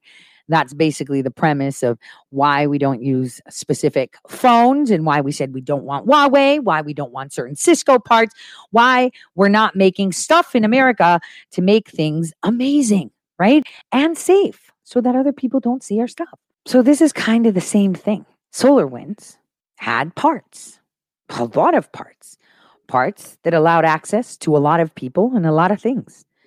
It's pretty interesting. Take a listen to what they have to say what this uh, cybersecurity expert has to say. America, however, has been on the back foot in the battle for cyberspace. Fired DHS cybersecurity chief Christopher Krebs admitted this weekend it was his failures which ultimately allowed the SolarWinds attack to go on undetected for many months. There's also a new report about a former advisor to SolarWinds who claims to have warned the company way back in 2017 about just how vulnerable they were to a cyber attack. According to Bloomberg, Ian Thornton-Trump, no relation to President Trump, briefed SolarWinds executives on that threat. He left the company a month later, though, claiming that leadership was not interested in making any impactful changes. Joining me now to take all of this up, former senior State Department advisor, cybersecurity expert Morgan Wright. So, Morgan, what do you make of this? latest information multiple adversaries, parallel attacks. You know, Greg, this suspiciously sounds like the conversation you and I had about OPM, you know, a while back. We've got the same set of threat actors inside of our systems going undetected for months, if not over a year. There's indications the initial intrusion into SolarWinds was in there for over a year. They did a dry run back in October. So you know, as this comes out, one of the biggest things we have to do is do damage assessment. How much has been impacted? How far did they actually get? What systems were actually touched? And right now, we're, we're in a sense, Greg, we're flying blind. We have no idea the extent and now the revelation of a second actor did they did they share information is this still is this a, another russian threat actor is this china there's a lot of work to be done to really figure out and assign attribution but at the end of the day greg we've been we have been caught not only with our pants down we have been caught so far behind the lines right now it's it, this is just I can't even tell you. It's like the equivalent of a nuclear bomb going off. It's just devastating what this impact will have, not just now, but for years to come. And what's the worst case scenario in terms of damage? I, I, I told our viewers a moment ago, we don't know the full extent of the damage right. done, not just to our government agencies, national security, but to corporations as well. What's your biggest fear on that? Yeah, you know, something I've talked about before. This sounds suspiciously like what's called IPB, Intelligence Preparation of the Battlefield. When you get into the National Nuclear Security Agency, the Federal Energy Regulatory Commission, when you get into these places that have sensitive information about our critical infrastructure from banking to finance to the energy grid to water, my concern is that this information is being stockpiled for use at a future time. The, just the ongoing damage of information and data being stolen and the, the sensitive conversations happening at government levels. That's one thing. But the, the collection of vulnerability data, Greg, that's what really concerns me about what's going to be used with this. And again, this has all the characteristics of what the United States does before we go to war intelligence preparation of the battlefield. This, this is lurking out there. This is a huge issue that I think needs to be explored even further. Well, so this malware has slipped into the SolarWinds server software, and they were warned about it from one of their own people, warning the executives that essentially, you know, your security systems are like a hunk, of Swiss cheese. There's so many holes right. in it. I mean, how can that be? Isn't that sort of the, the definition of recklessness and incompetence by SolarWinds? You know, Greg, this is the frustrating part. Having practiced in this area for a long time, I work right now as the chief security advisor for SentinelOne. We have seen this happen over and over again. Just substitute the name with a different company, and they have ignored warnings. They've ignored the red flags. In this case for SolarWinds they were looking at themselves even internally. Even this report from uh, the person who quit, this Trump person, he's even looking at what if we get breached, what the real impact was We've now broken into the locksmith store and gotten the keys to get into 18,000 homes without having to trip the alarms, without breaking glass. This is even worse than that. It's one thing for a company to get breached, it's another thing to use their technology to breach 18,000 or 500, whatever the damage of the extent may be. That's what's really happened here. And what's going to happen? I guarantee you, Greg, we're going to have congressional hearings. There will be some kind of legislation now that comes out of this that is going to put government regulation on top of handle, how we handle things much very similar to Sarbanes-Oxley. Yeah. We'll have a digital version of something like that soon. But but speaking of government regulations, this guy Christopher Krebs, who was recently fired as head of the cybersecurity infrastructure security agency known as CISA. Uh, right. I he said, "Look, uh, yeah, gee, uh, I'm to blame." Well, he is to blame, but not just him, right? I mean, there are other people in our government who should have seen this coming a mile away. Uh, Greg, this is something I wrote about before, and I've talked about what China's also done to collect all of this open source data, to collect data from intrusions. I mean, they've corrupted and you know, and they've compromised a lot of our CIA CIA assets that have gone into other countries. This was a massive intelligence failure. Why did not have? We've relied too much from technical capabilities to say we've got great technology. Yeah, we do. But at the end of the day, you still need people listening in on conversations that are there in the room to say, guess what, guys? Russia is getting ready to launch this. Here's some information. Here's how they're going to do it.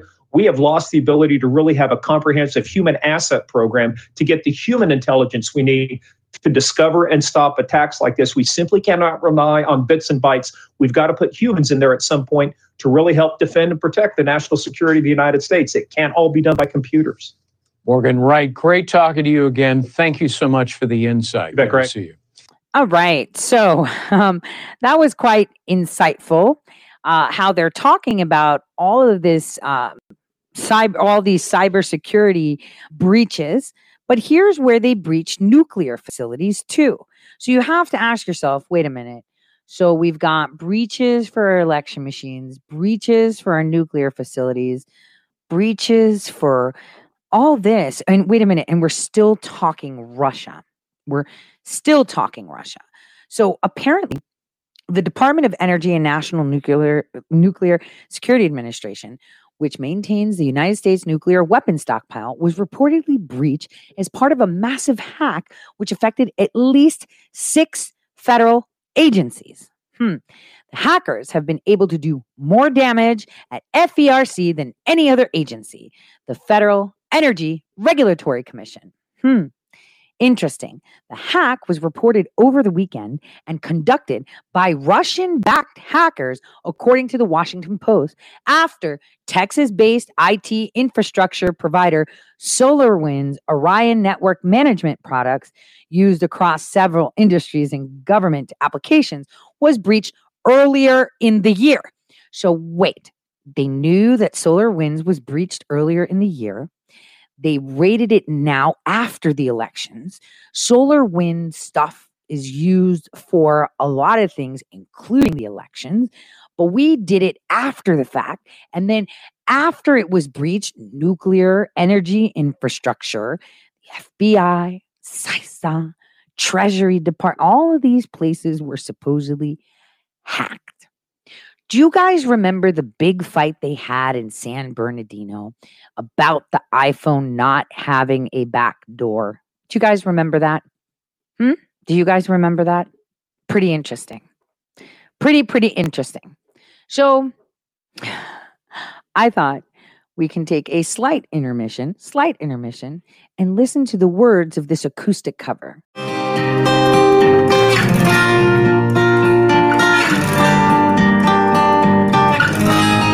She's taking time making up the reasons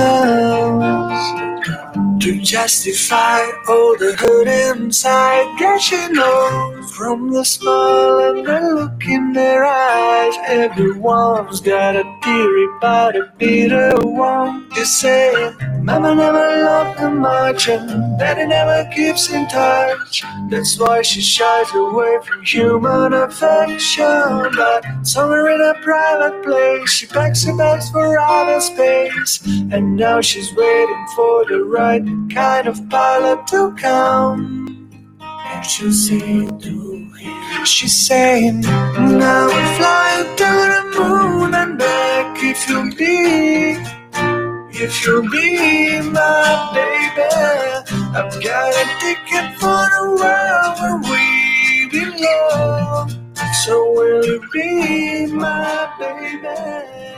Well, I had to show something that came out of the Slavic front that doesn't have to do with elections, right? Now, I don't usually share people that are dear and close to my heart. Um, and the next person uh, is that type of person. And um, he said a few things, and I wanted you guys to hear it. He's one of the most incredible people that I know. Um, and I and I can say that seeing him grow as a person over the years, you know, that's how it is. Um, you know, when you're friends with someone, friends uh, in your in, not friends, friends, but when you interact with people for a very long time in certain ways, you watch them grow.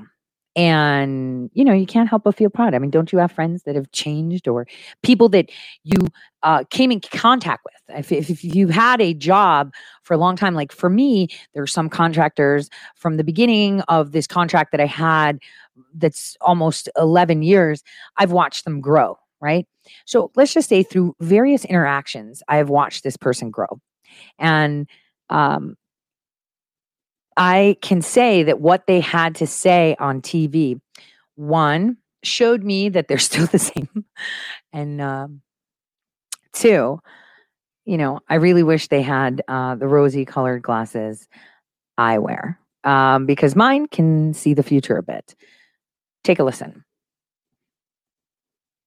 says he was there for the meeting. He even posted pictures of himself at the White House to stop any critics from trying to claim that he was lying about it.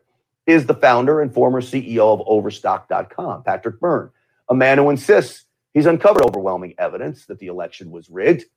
Patrick Byrne, welcome to the program. Mr. Cinchfield, glad uh, it's an honor to be on. Thank you.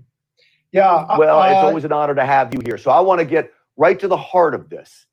Why don't you Sir. tell me what went down in the meeting? Because I was struck by your comment that the president is being betrayed from within. Tell me about that. Yes, sir. First, I would, would I would never ever have posted pictures of myself in the White House. But given that one of the three gentlemen there, I think it's the general counsel Pat Cipollone, leaked to the New York Times the next day and leaked lies, I felt an obligation to screw the rules, and I put- I'm going to tell the truth, and I put pictures up to show I was there. For the leakers, the general counsel Pat Cipollone, he leaks, I believe, habitually to Maggie Haberman in the New York Times. Uh, whoever leaked is lying through their teeth. I was there for the entire four and a half hour meeting. Uh, that first of all, as a CEO, as a guy who built a number of companies, including one called Overstock, I, I won the National Entrepreneur of the Year award. I've worked for Mr. Buffett. I've run groups of companies for him. The level of patience and generosity that President Trump showed is mind-boggling to me. I would have fired those guys in a New York minute. They were caught lying repeatedly in front of me. I told the president in front of them, I can bring three young people from within your administration in this building right now in 30 minutes who will tell you that they are getting signals from their supervisors just get the president to can- concede just let's get him to transition and i'm not going to tell you much about what mr trump had to say about things but he was very annoyed about that and he asked who and i said one name i keep hearing is pat cipollone your general counsel the guy was sitting right behind me didn't even really deny it uh, artful dot lodger stuff i said he is lying through his teeth That's the truth. There you go. This is where this is Uh, why he's dear. You call him out right there. I've called people out right in front of their faces. I do this, and we have to do it at times like this. This is perfect. Cipollone doesn't only leak to Mag- Maggie Haberman. You got to talk about the investigative unit of WAPO too. You got to talk about what happened with Khashoggi because this guy was in the middle of it. Oh, Cipollone, we know, we know. And it's not just him, it's many of them. All of these people that are at the White House right now are worried about their job rather than fighting for their nation. They're absolutely betraying him from within. His legal sta- staff. Mark Meadows, I like. He's a nice man. I I think he's a bit of a. I don't think he's got the courage that that man that position needs. Uh, he knows what's going on. Flynn and I and Sidney said after about 20 minutes, this is the most surreal thing we've ever seen. The lawyers were shouting at the president. Clearly, the lawyers. Can you still see me, sir? We seem to have frozen up. Hello. So th- this is the White House attorneys, clearly not the team led by Rudy Giuliani. So you, Well, Sidney Powell, Rudy, and General Rudy. Flynn. Right? No, I understand. These are these are the attorneys, not the team led by Rudy Giuliani. This is the White House attorneys. You and Sidney Powell and and, and General Flynn are, are there, and you want the president to go forward. And, and are they saying no? You should not go forward, Mr. President. We have so many options. This is so winnable. This is absolutely winnable. And everything that's mentioned, these lawyers and, and, Mr. Meadows, but especially these three lawyers, are immediately saying no to. It's almost like they say no, and then they're going to converse about what the reason is. But they're in automatic no mode. Uh, it's a flat lie that martial law or anything about using the military was discussed in that meeting. The leaker who said that is lying through his teeth, which tells you something about him. Uh, they are absolutely in reflexive no mode. It came to shouting. It came to shouting between them and Flynn, who's the calmest guy in the world, till he finally stood up and said, Let me ask you folks a question. Do you think the president won on November 3rd? And they all scuffed their toe in the dirt. Not one of them would answer that question.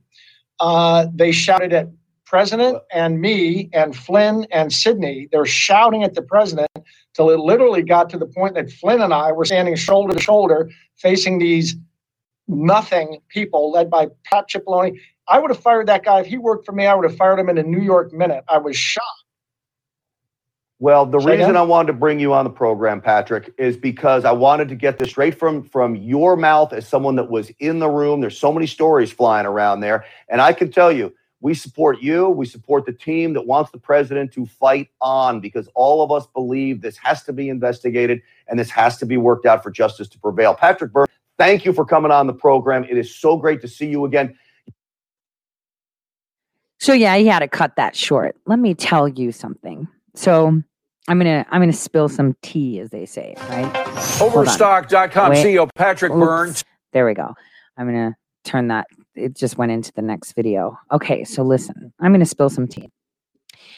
So in November, when we first got to Washington, I knew that the minute I would go there, it would be literally fire on my shoes. Um, that there would be a lot of roadblocks. And for me, the only concern was let me figure out what their plan is, their backup plan to make it pop into President Trump's face when he gets over this hurdle and provide that just to make sure it's there. Now, when I was speaking to a lot of the people that you see on TV, I pointed out a few people that should they should have caution um, because there was a lot of bottlenecking, peacocking, posturing. It was it was pretty sad, and there were times while I was in it that um, I felt that um, I was powerless, which I was not. But there were times, not because I felt it um, per se myself, but I felt the energy around. Like me and Patrick Berge were fighting. He was like, "They're not going to listen," nah, nah, nah, nah, nah." and I already knew how this plays out. There were so many people bottlenecking information, so many gatekeepers, so many people just coming to smother and choke information. And the information that we came down with was pretty big. And I remember I spoke with Patrick Byrne and I said, listen, Pat, if we actually get in there, I'm going to bitch slap every single person that's there because I attended functions for the purpose of um, feeling out the environment. I took Millie to a couple of those. She had never been to those. I hate those, you know, the more um, pretentious stuff. And she was so disheartened. And I said, It's okay. It- felt as if you wanted to take every single person and just line them up and smack them, throttle them. Why the hell do you have a job there if you're not even focused on what's right and that's your nation? You're supposed to be serving in that office to serve the people first. But what you care about is yourself. There was one um, person who is a credentialed person, and we were having a cigarette talking, and they were like, You know what's wrong? Babies are in the White House. Babies.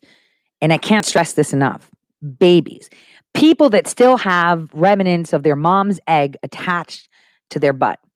so I said, I'd be the worst person to enter into one of those meetings because I wouldn't be like General Flynn, who is calm, humble, and collected, that may indeed raise his voice. I would have bitch slapped them like backwards, just like that, because it is unacceptable that people are like that are actually in that office. I said it. I could picture it now. We could be sitting there talking with them, and I'll turn around and whiplash. I usually use my eyes for that whiplash. I usually use my face, but I would not be able to hold myself because they've been in there all this time and did it. I would not be able to contain that portion of myself being in the presence of people. They're more worried about what the media is going to say. Nobody gives a shit. The media is going to say it anyway. Nobody gives a shit what Pelosi has to say. Nobody gives a shit what Schiff has to say. Nobody gives a shit about anything. It's what is right and not what they will say. So it's a good thing that um, Patrick got to go to that meeting. and it's a good thing I didn't rub off on him enough during those conversations um, to express it. The problem that we have, and I'm going to make it clear so you understand this battle of this compartmentalization of information is not that there aren't good people, but sometimes good people overthink shit rather than say, all right, right now we don't care who you are. You could be a baker. There's there's people out there with very good information from around the nation that are just nobody, so nobody's paying attention to them. That's a problem. When you're at war, the scuttle is going to save your ass. When you're at war, it's the water boy that's going to wet your lips so you can continue to fight. And that is the problem. And this is the same thing that I did in my life. So, so like even when I went to school and I was in in in in medical school and I was studying, right? I wasn't going to learn from the doctors. I wasn't going to learn, you know, just from my books. Do you know who I learned from? The nurses. Because they're the ones that do the scuttle. It's the same thing here. Unfortunately, those that are on the front lines are not acknowledging those with the irregular skills. I found them. I tapped into them. That is how we have to work. We have to pool together. And so, even though, even though it's already done, it's already been said, this is going to be one. I can express to you that even though I knew what the outcome is, I knew the end of the book, doesn't mean that I'm not going to nail bite and bitch about the middle, right? Even though you know how it ends, you still can't help but bitch about the middle. And that's the problem. We have to understand that everyone plays a role. And titles and tiaras are why we are where we are. People that are sitting in DC, these DC rats, are why we are here. This is why, like so many times I was asked, why didn't you say something before? I freaking did. But who was I really going to tell? How many out there are trying to tell and can't? There are so many out there that have come out of the shadows and they're dismissed. Oh, there's so much more I want to tell you. But the one thing that we have to push on is making sure every single voice is heard. And that's on everything. That's what people need to understand. Every single voice must be heard, it has to be heard. And for those that are sticking with titles and tiaras, can I trust? Can I not? Look at actions, look at what they're providing you. Because I got a lot of things from random places, and I was like, damn, that's what's up. Dang, that's pretty awesome. I mean, one of them is actually a former NYPD officer that got really, really drunk and got fired at some point in time. Um, you know, during a scuffle, he's he's a hothead. You know, he's just like he's super nuts, but he had some good information. Unfortunately, that information never got to where it needed to go because they don't like the source it came from. And it's like, why are you being choosy right now when this can give you crap about the Wiener laptop? Why are you being picky right now and scuffing your nose up when we need every single piece of weaponry? Information and knowledge are the biggest weapons. So, for you guys to understand, there are a lot of people that are bottlenecking. People like Pat Cipollone leaking what? To Maggie Haberman, let's talk WAPO. Let's talk Jake Tapper. Let's talk, let's talk, let's talk, let's talk. Because Pat Cipollone was hmm, the facilitator to deliver McRaven's letter to the New York Times for that anonymous op ed. But again, these are the people that are within the White House. These are the people that tell our president, you can't do it. Tell me why. It'll be a field day for the media. Fuck the media. The people want it. You can't arrest them. Why not? Because the media. Fuck the media. This is what we need to keep repeating. We don't care what they say. They're going to say it anyway. Oh, don't give them an excuse. Nobody cares. Nobody cares. You don't even have to give them an excuse. And they're going to drag you through the mud. They're going to do whatever they want. So why do you care? That's the thing. People have no cojones. It's like they've been gathered in a purse, right? Nothing. You shouldn't care what other people say. You know what you're saying. You shouldn't care, especially when you're at war like this, who you're getting your information from. It should just be that, hey, that's some damn good information. Give it to me. I was really upset when that information, I provided that information and told them where it came from. They didn't want it. I was like, why not? Because, you know, he got drunk, he beat up a couple guys, he said some racial slurs. So the information's still good. Yeah, we don't want it leading back to him because the media, I don't care what the media says. He could be the biggest scoundrel ever. Is the information good? Yes. So then why aren't you using it? You don't even have to say it's from him. The guy doesn't want acknowledgement. Why aren't you using it? But the information came from can you val can can you verify it? Yes. Can it be useful? Yes. So then why aren't you using it? Because the media will find out the media nobody cares. The media is going to say whatever they want. They're going to spin it. They're going to wash. I mean, look at the lady, you know, who testified, the feisty lady with the bun and the glasses, right? She testified. And then they had a smear campaign. Look at her. She was dancing. She was doing all these things. Yeah. So she danced so she can make money and pay her way through school. So you're going to use that to discredit her? Hmm. I mean, people are using shit I didn't do against me to discredit me. I stand on my own feet. On my own feet. So this is how they operate mob mentality, like Reagan said, like JFK said, like everybody has been saying for decades. This mob mentality is what's destroying our nation. How many movies have you watched where the day is saved by the person who was the most corrupt? Someone that, I don't know, ran people over when he was drunk when he was 17, or someone that had robbed banks for a living, right? Save the day, redemption. That's the problem. That is the problem. That people still stick to titles and tiaras, even though titles and tiaras is why we are in this place in the first place. In the first place. Why are we here? Because titles and tiaras. Why are we here? Titles and tiaras. Why are we doing this to ourselves? Why are we giving merit to people because they have what?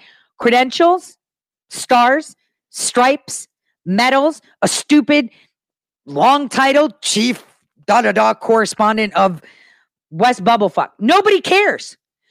Nobody cares. Can your information help this nation? Yes, we're taking it. Can it not? We're dismissing it. That's the way it is. It's called blissful ignorance, or your shit doesn't stink, or you think you're better than everyone else. That's what it sounds like. Because in this time, we should all be working together. Like I said, I really wish that the rug was pulled out from under, but it had to happen this way. And all you could do is hope that the right people have seen it and that it doesn't boomerang. Because this is it.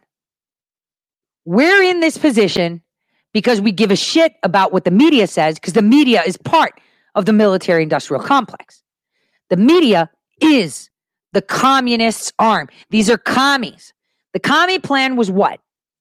Infiltrate a party, take it over, own the media. Then it's over. They said it in their own manifesto in the 50s. They said it. And all they had to do was bring out titles and TR. How many of you have a state representative, senator, or whatever, or mayor who's been elected by the people because they're popular? Or, oh, that guy has a lot of businesses. Or like that clown, Billy Long, that has an auction business, like who doesn't even know what Twitter is. And that he, but yet he was qualified to ask questions of Dorsey, right? Idiot. Titles and tiaras. People are like, well, if he's a successful businessman, that means he's pretty well to speak for us. And he's got no, it should be the toothless guy on the corner that preaches about freedom. That should be your voice. The problem that we have is titles and tiaras. You know, people that make up our quantum intelligence group are so awesome. And one of them, when introduced to people, you know what I turned around and said? You know what sucks? That in our agency, this person would have done the job of 10. This person is a genius, and yet they wouldn't pass through the threshold. And we're losing out because we're doing titles and tiaras. That's the problem. Some people that we work with are so incredible, it pisses me off. Like, why is the, the Central Intelligence Agency, the NSA, the FBI hiring people that have brick and mortar, fresh, molded idiots rather than autists. Right? Autists. That's what we need. People that don't fit the mold, people that can make change, people that want change, people that want good to perpetuate, people that have good as a goal. Instead, we pick idiots. Guys, if you see the staffers at the White House, they're all between the ages of 18 and 25. They're fucking snot nosed kids. When we should have adults running that place, we have snot nosed kids. My daughter was talking to me the other day, and, you know, she was like, "Oh, you know, mom," and I was like, "I'm your mom. I'm supposed to like be there."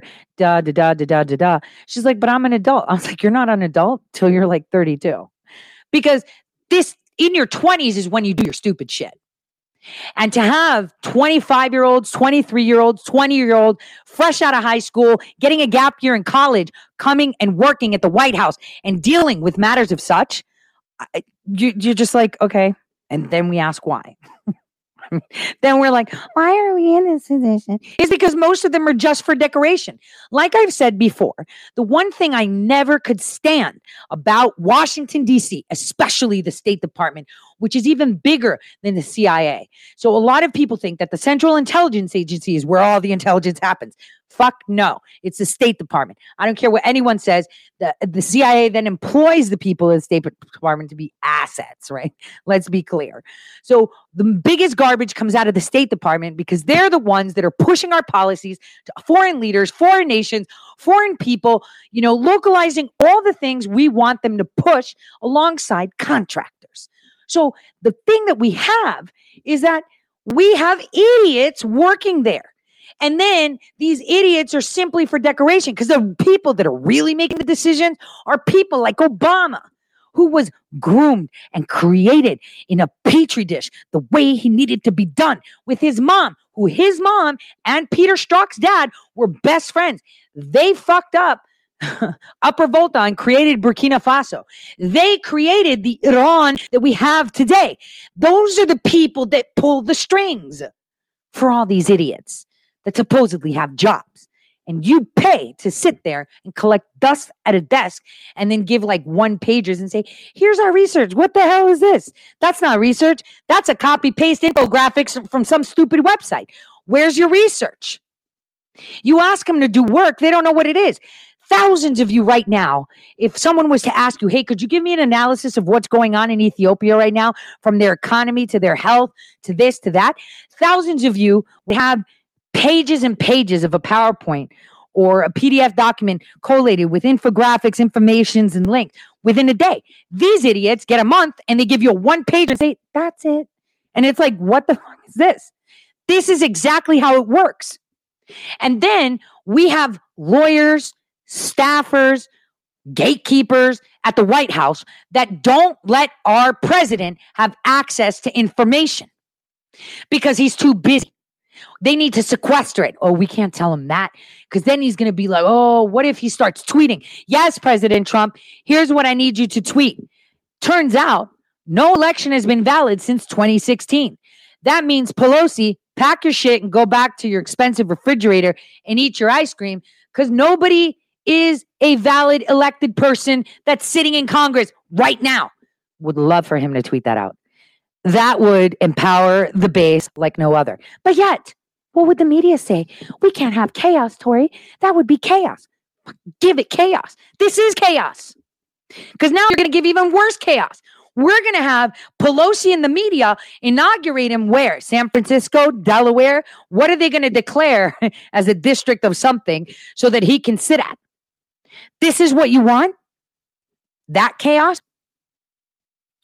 This is what you want? That chaos? We need the right chaos, and that's organized chaos. That's chaos of rebellion. That's chaos of free people speaking. That's what we need. We don't need their rubbish. We don't need to tiptoe around things. We need to boom, it's done. We need to gut the media. Gone. Period. Finished. That's how it moves along. We haven't had a valid election since 2016 elections. None of the machines have been certified, which means none of the hardware has been vetted to disallow foreign interference. So there you go. That's fact. You can't fight with it. Oh, well, you know, since the HAVA Act is so bad and, you know, the EAC, all right, let's put it this way. The EAC had no quorum in 2018. That means that the elections of 2018 were fucking failed. So all the people in Congress have no say. Get rid of them. They can't pass laws. It's undone. Bye. Why aren't we doing it? Chaos is the answer. Chaos. It can't be like this. It's chaos. It's chaos. It's chaos. You must focus. They're bringing on confusion. They're holding on the megaphone. Flip the script on them. Pull that rug. Push it out. That's how it is. We're the news. They're not. We demand action. They don't. And even the people around the president, I've said this so many times. Everybody that surrounds the president doesn't want him to be president. Even the people that he pardoned that work with him, I feel skeptical of. Why are you sequestering all this information, sir? Why can't the president see all the information, sir? How come all people are reporting to you, sir? Because you see it from the eyes of those in a position that oversaw a lot. We don't need that. We need simple people. We need simple answers. We need one pagers. We need it done. We don't need sequestration. We, the people, demand it. Now, many people are going to go down to DC. I'm going to go down there in support of Patrick Byrne testifying, of course. There's a lot coming out to the table, a lot that's going to be happening. But first and foremost, we must be heard. That's the thing. We must be heard. Every single one of us, every single one of you.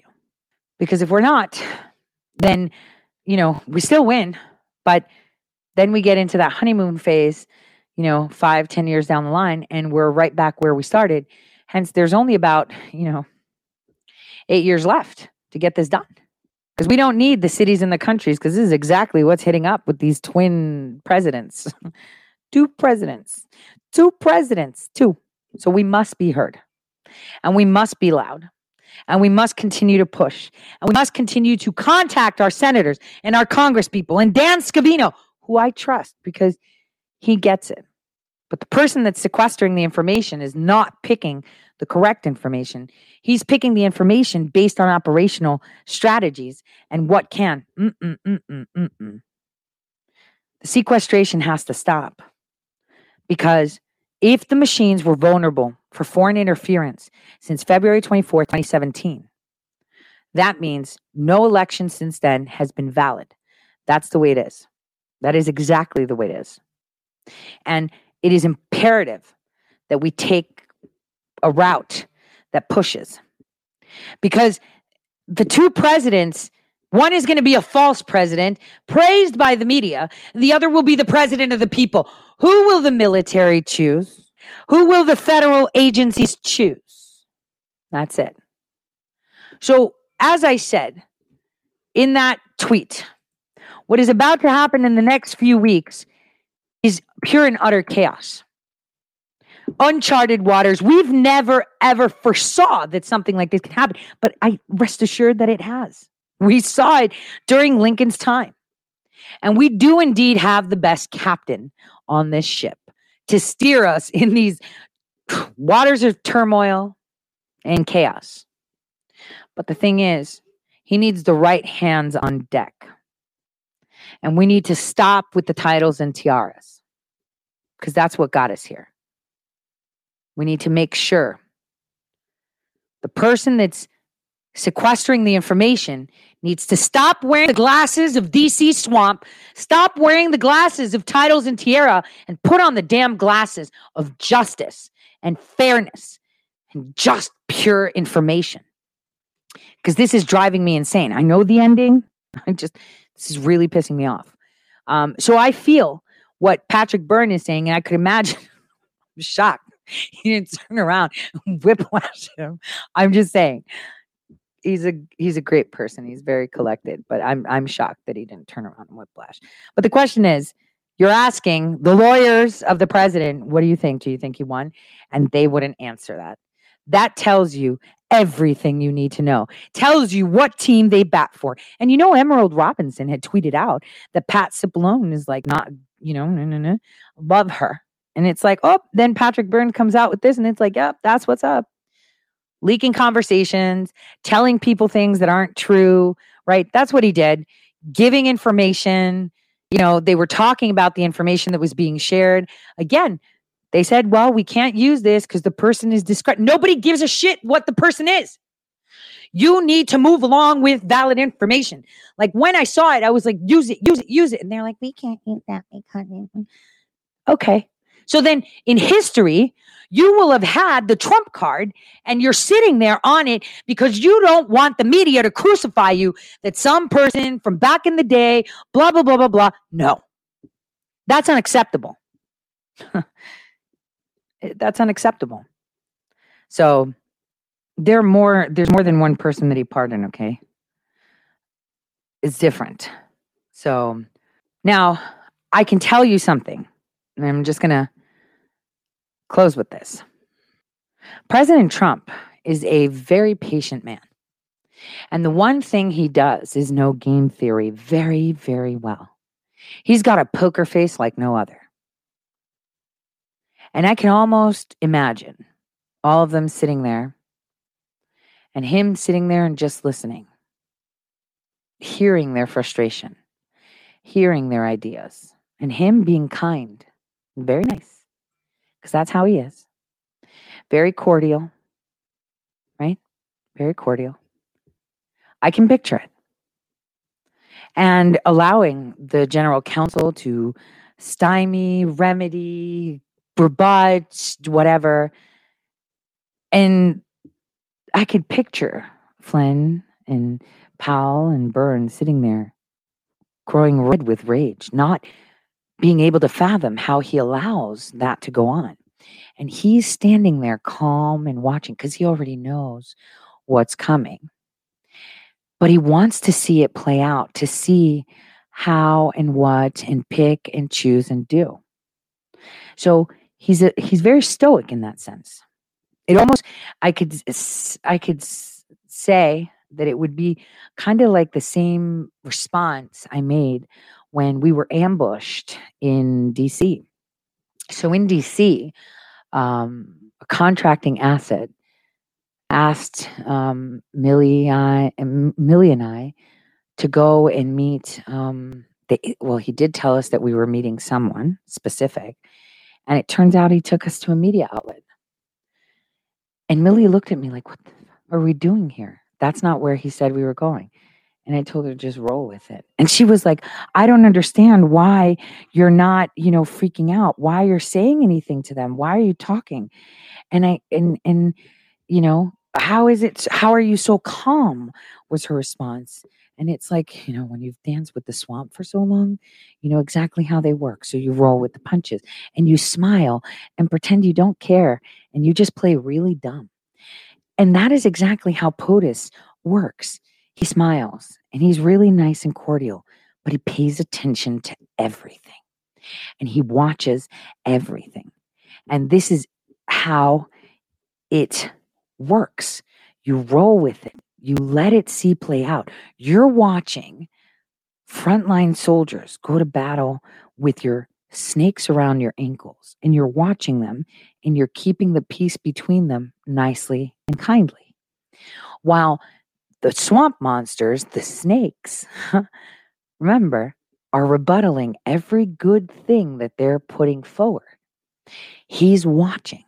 He already knows what's playing out. Everything has to be compartmentalized. A good operation happens when things are compartmentalized and they come together to fruition at the time that is needed. If you want to grab that hope diamond, you hire the best, right?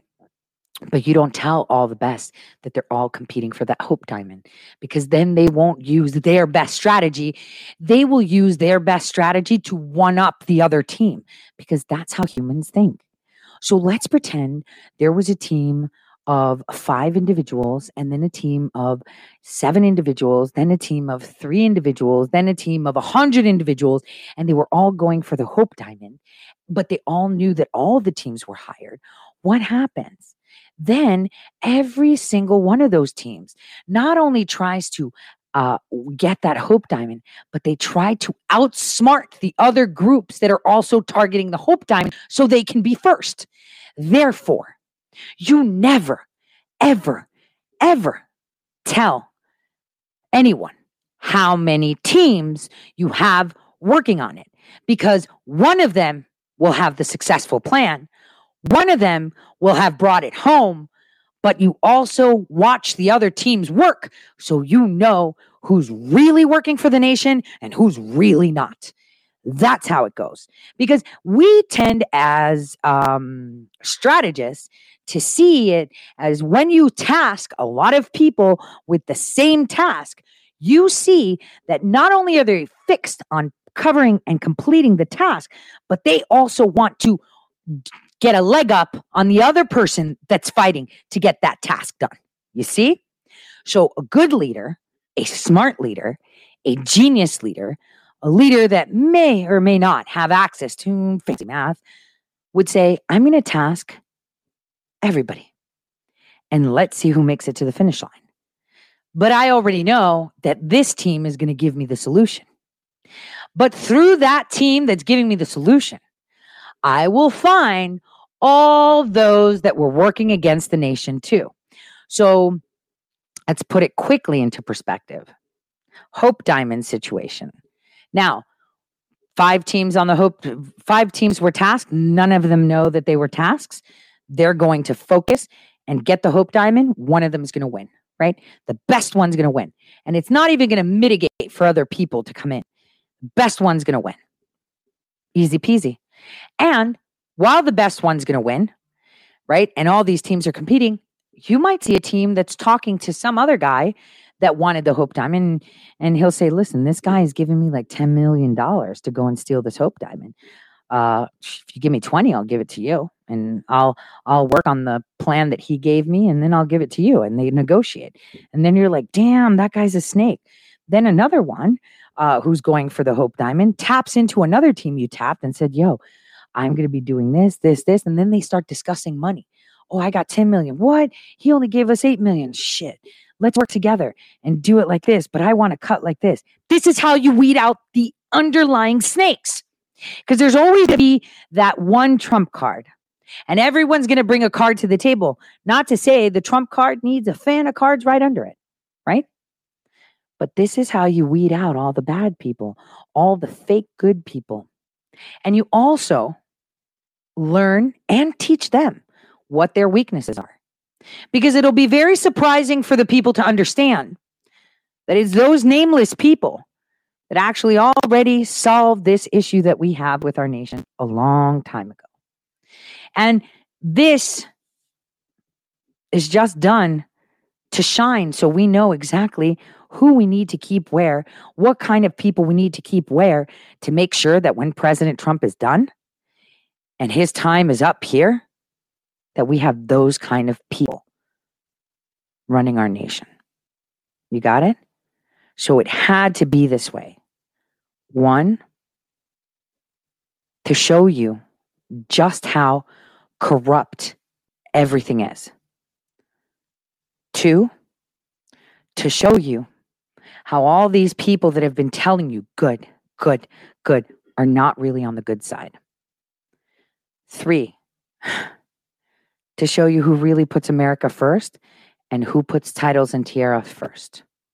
Because the Civil War, the Revolutionary War that we've had, was not done by titles and tiara. It was done, won by the people who cared about their country.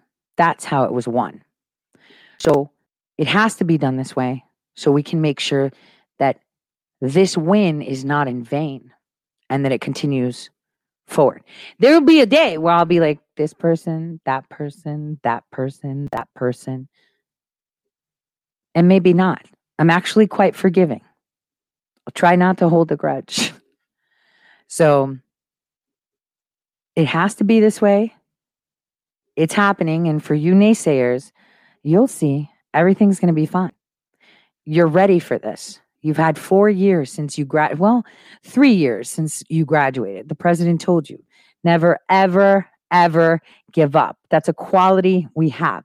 And never let anyone tell you that they're better than you and that you are supposed to succumb to them. You are Americans. You're supposed to be standing on your own two feet, proud with your shoulders high because you're in command. Remember, they only look like giants because you are on your knees when in fact you're the giant and they're nothing. So, on that note, guys, I'm going to wish you a wonderful evening. I will see you tomorrow, same time, same place. I think Christmas Eve, I'm going to be doing a show from somewhere else. Um, I'll tell you that when I know more. Um, God bless everyone. See you tomorrow. I don't know what you had in mind, but here we stand on opposing sides. Let's go to war. Let's go to war! We arm ourselves with the wrongs we've done. Name them off one by one. Let's go to war. Let's go to war! Everything you say, everything you do, you push it in. Then you shut me down. Then you shut me down. Screaming at the walls we love.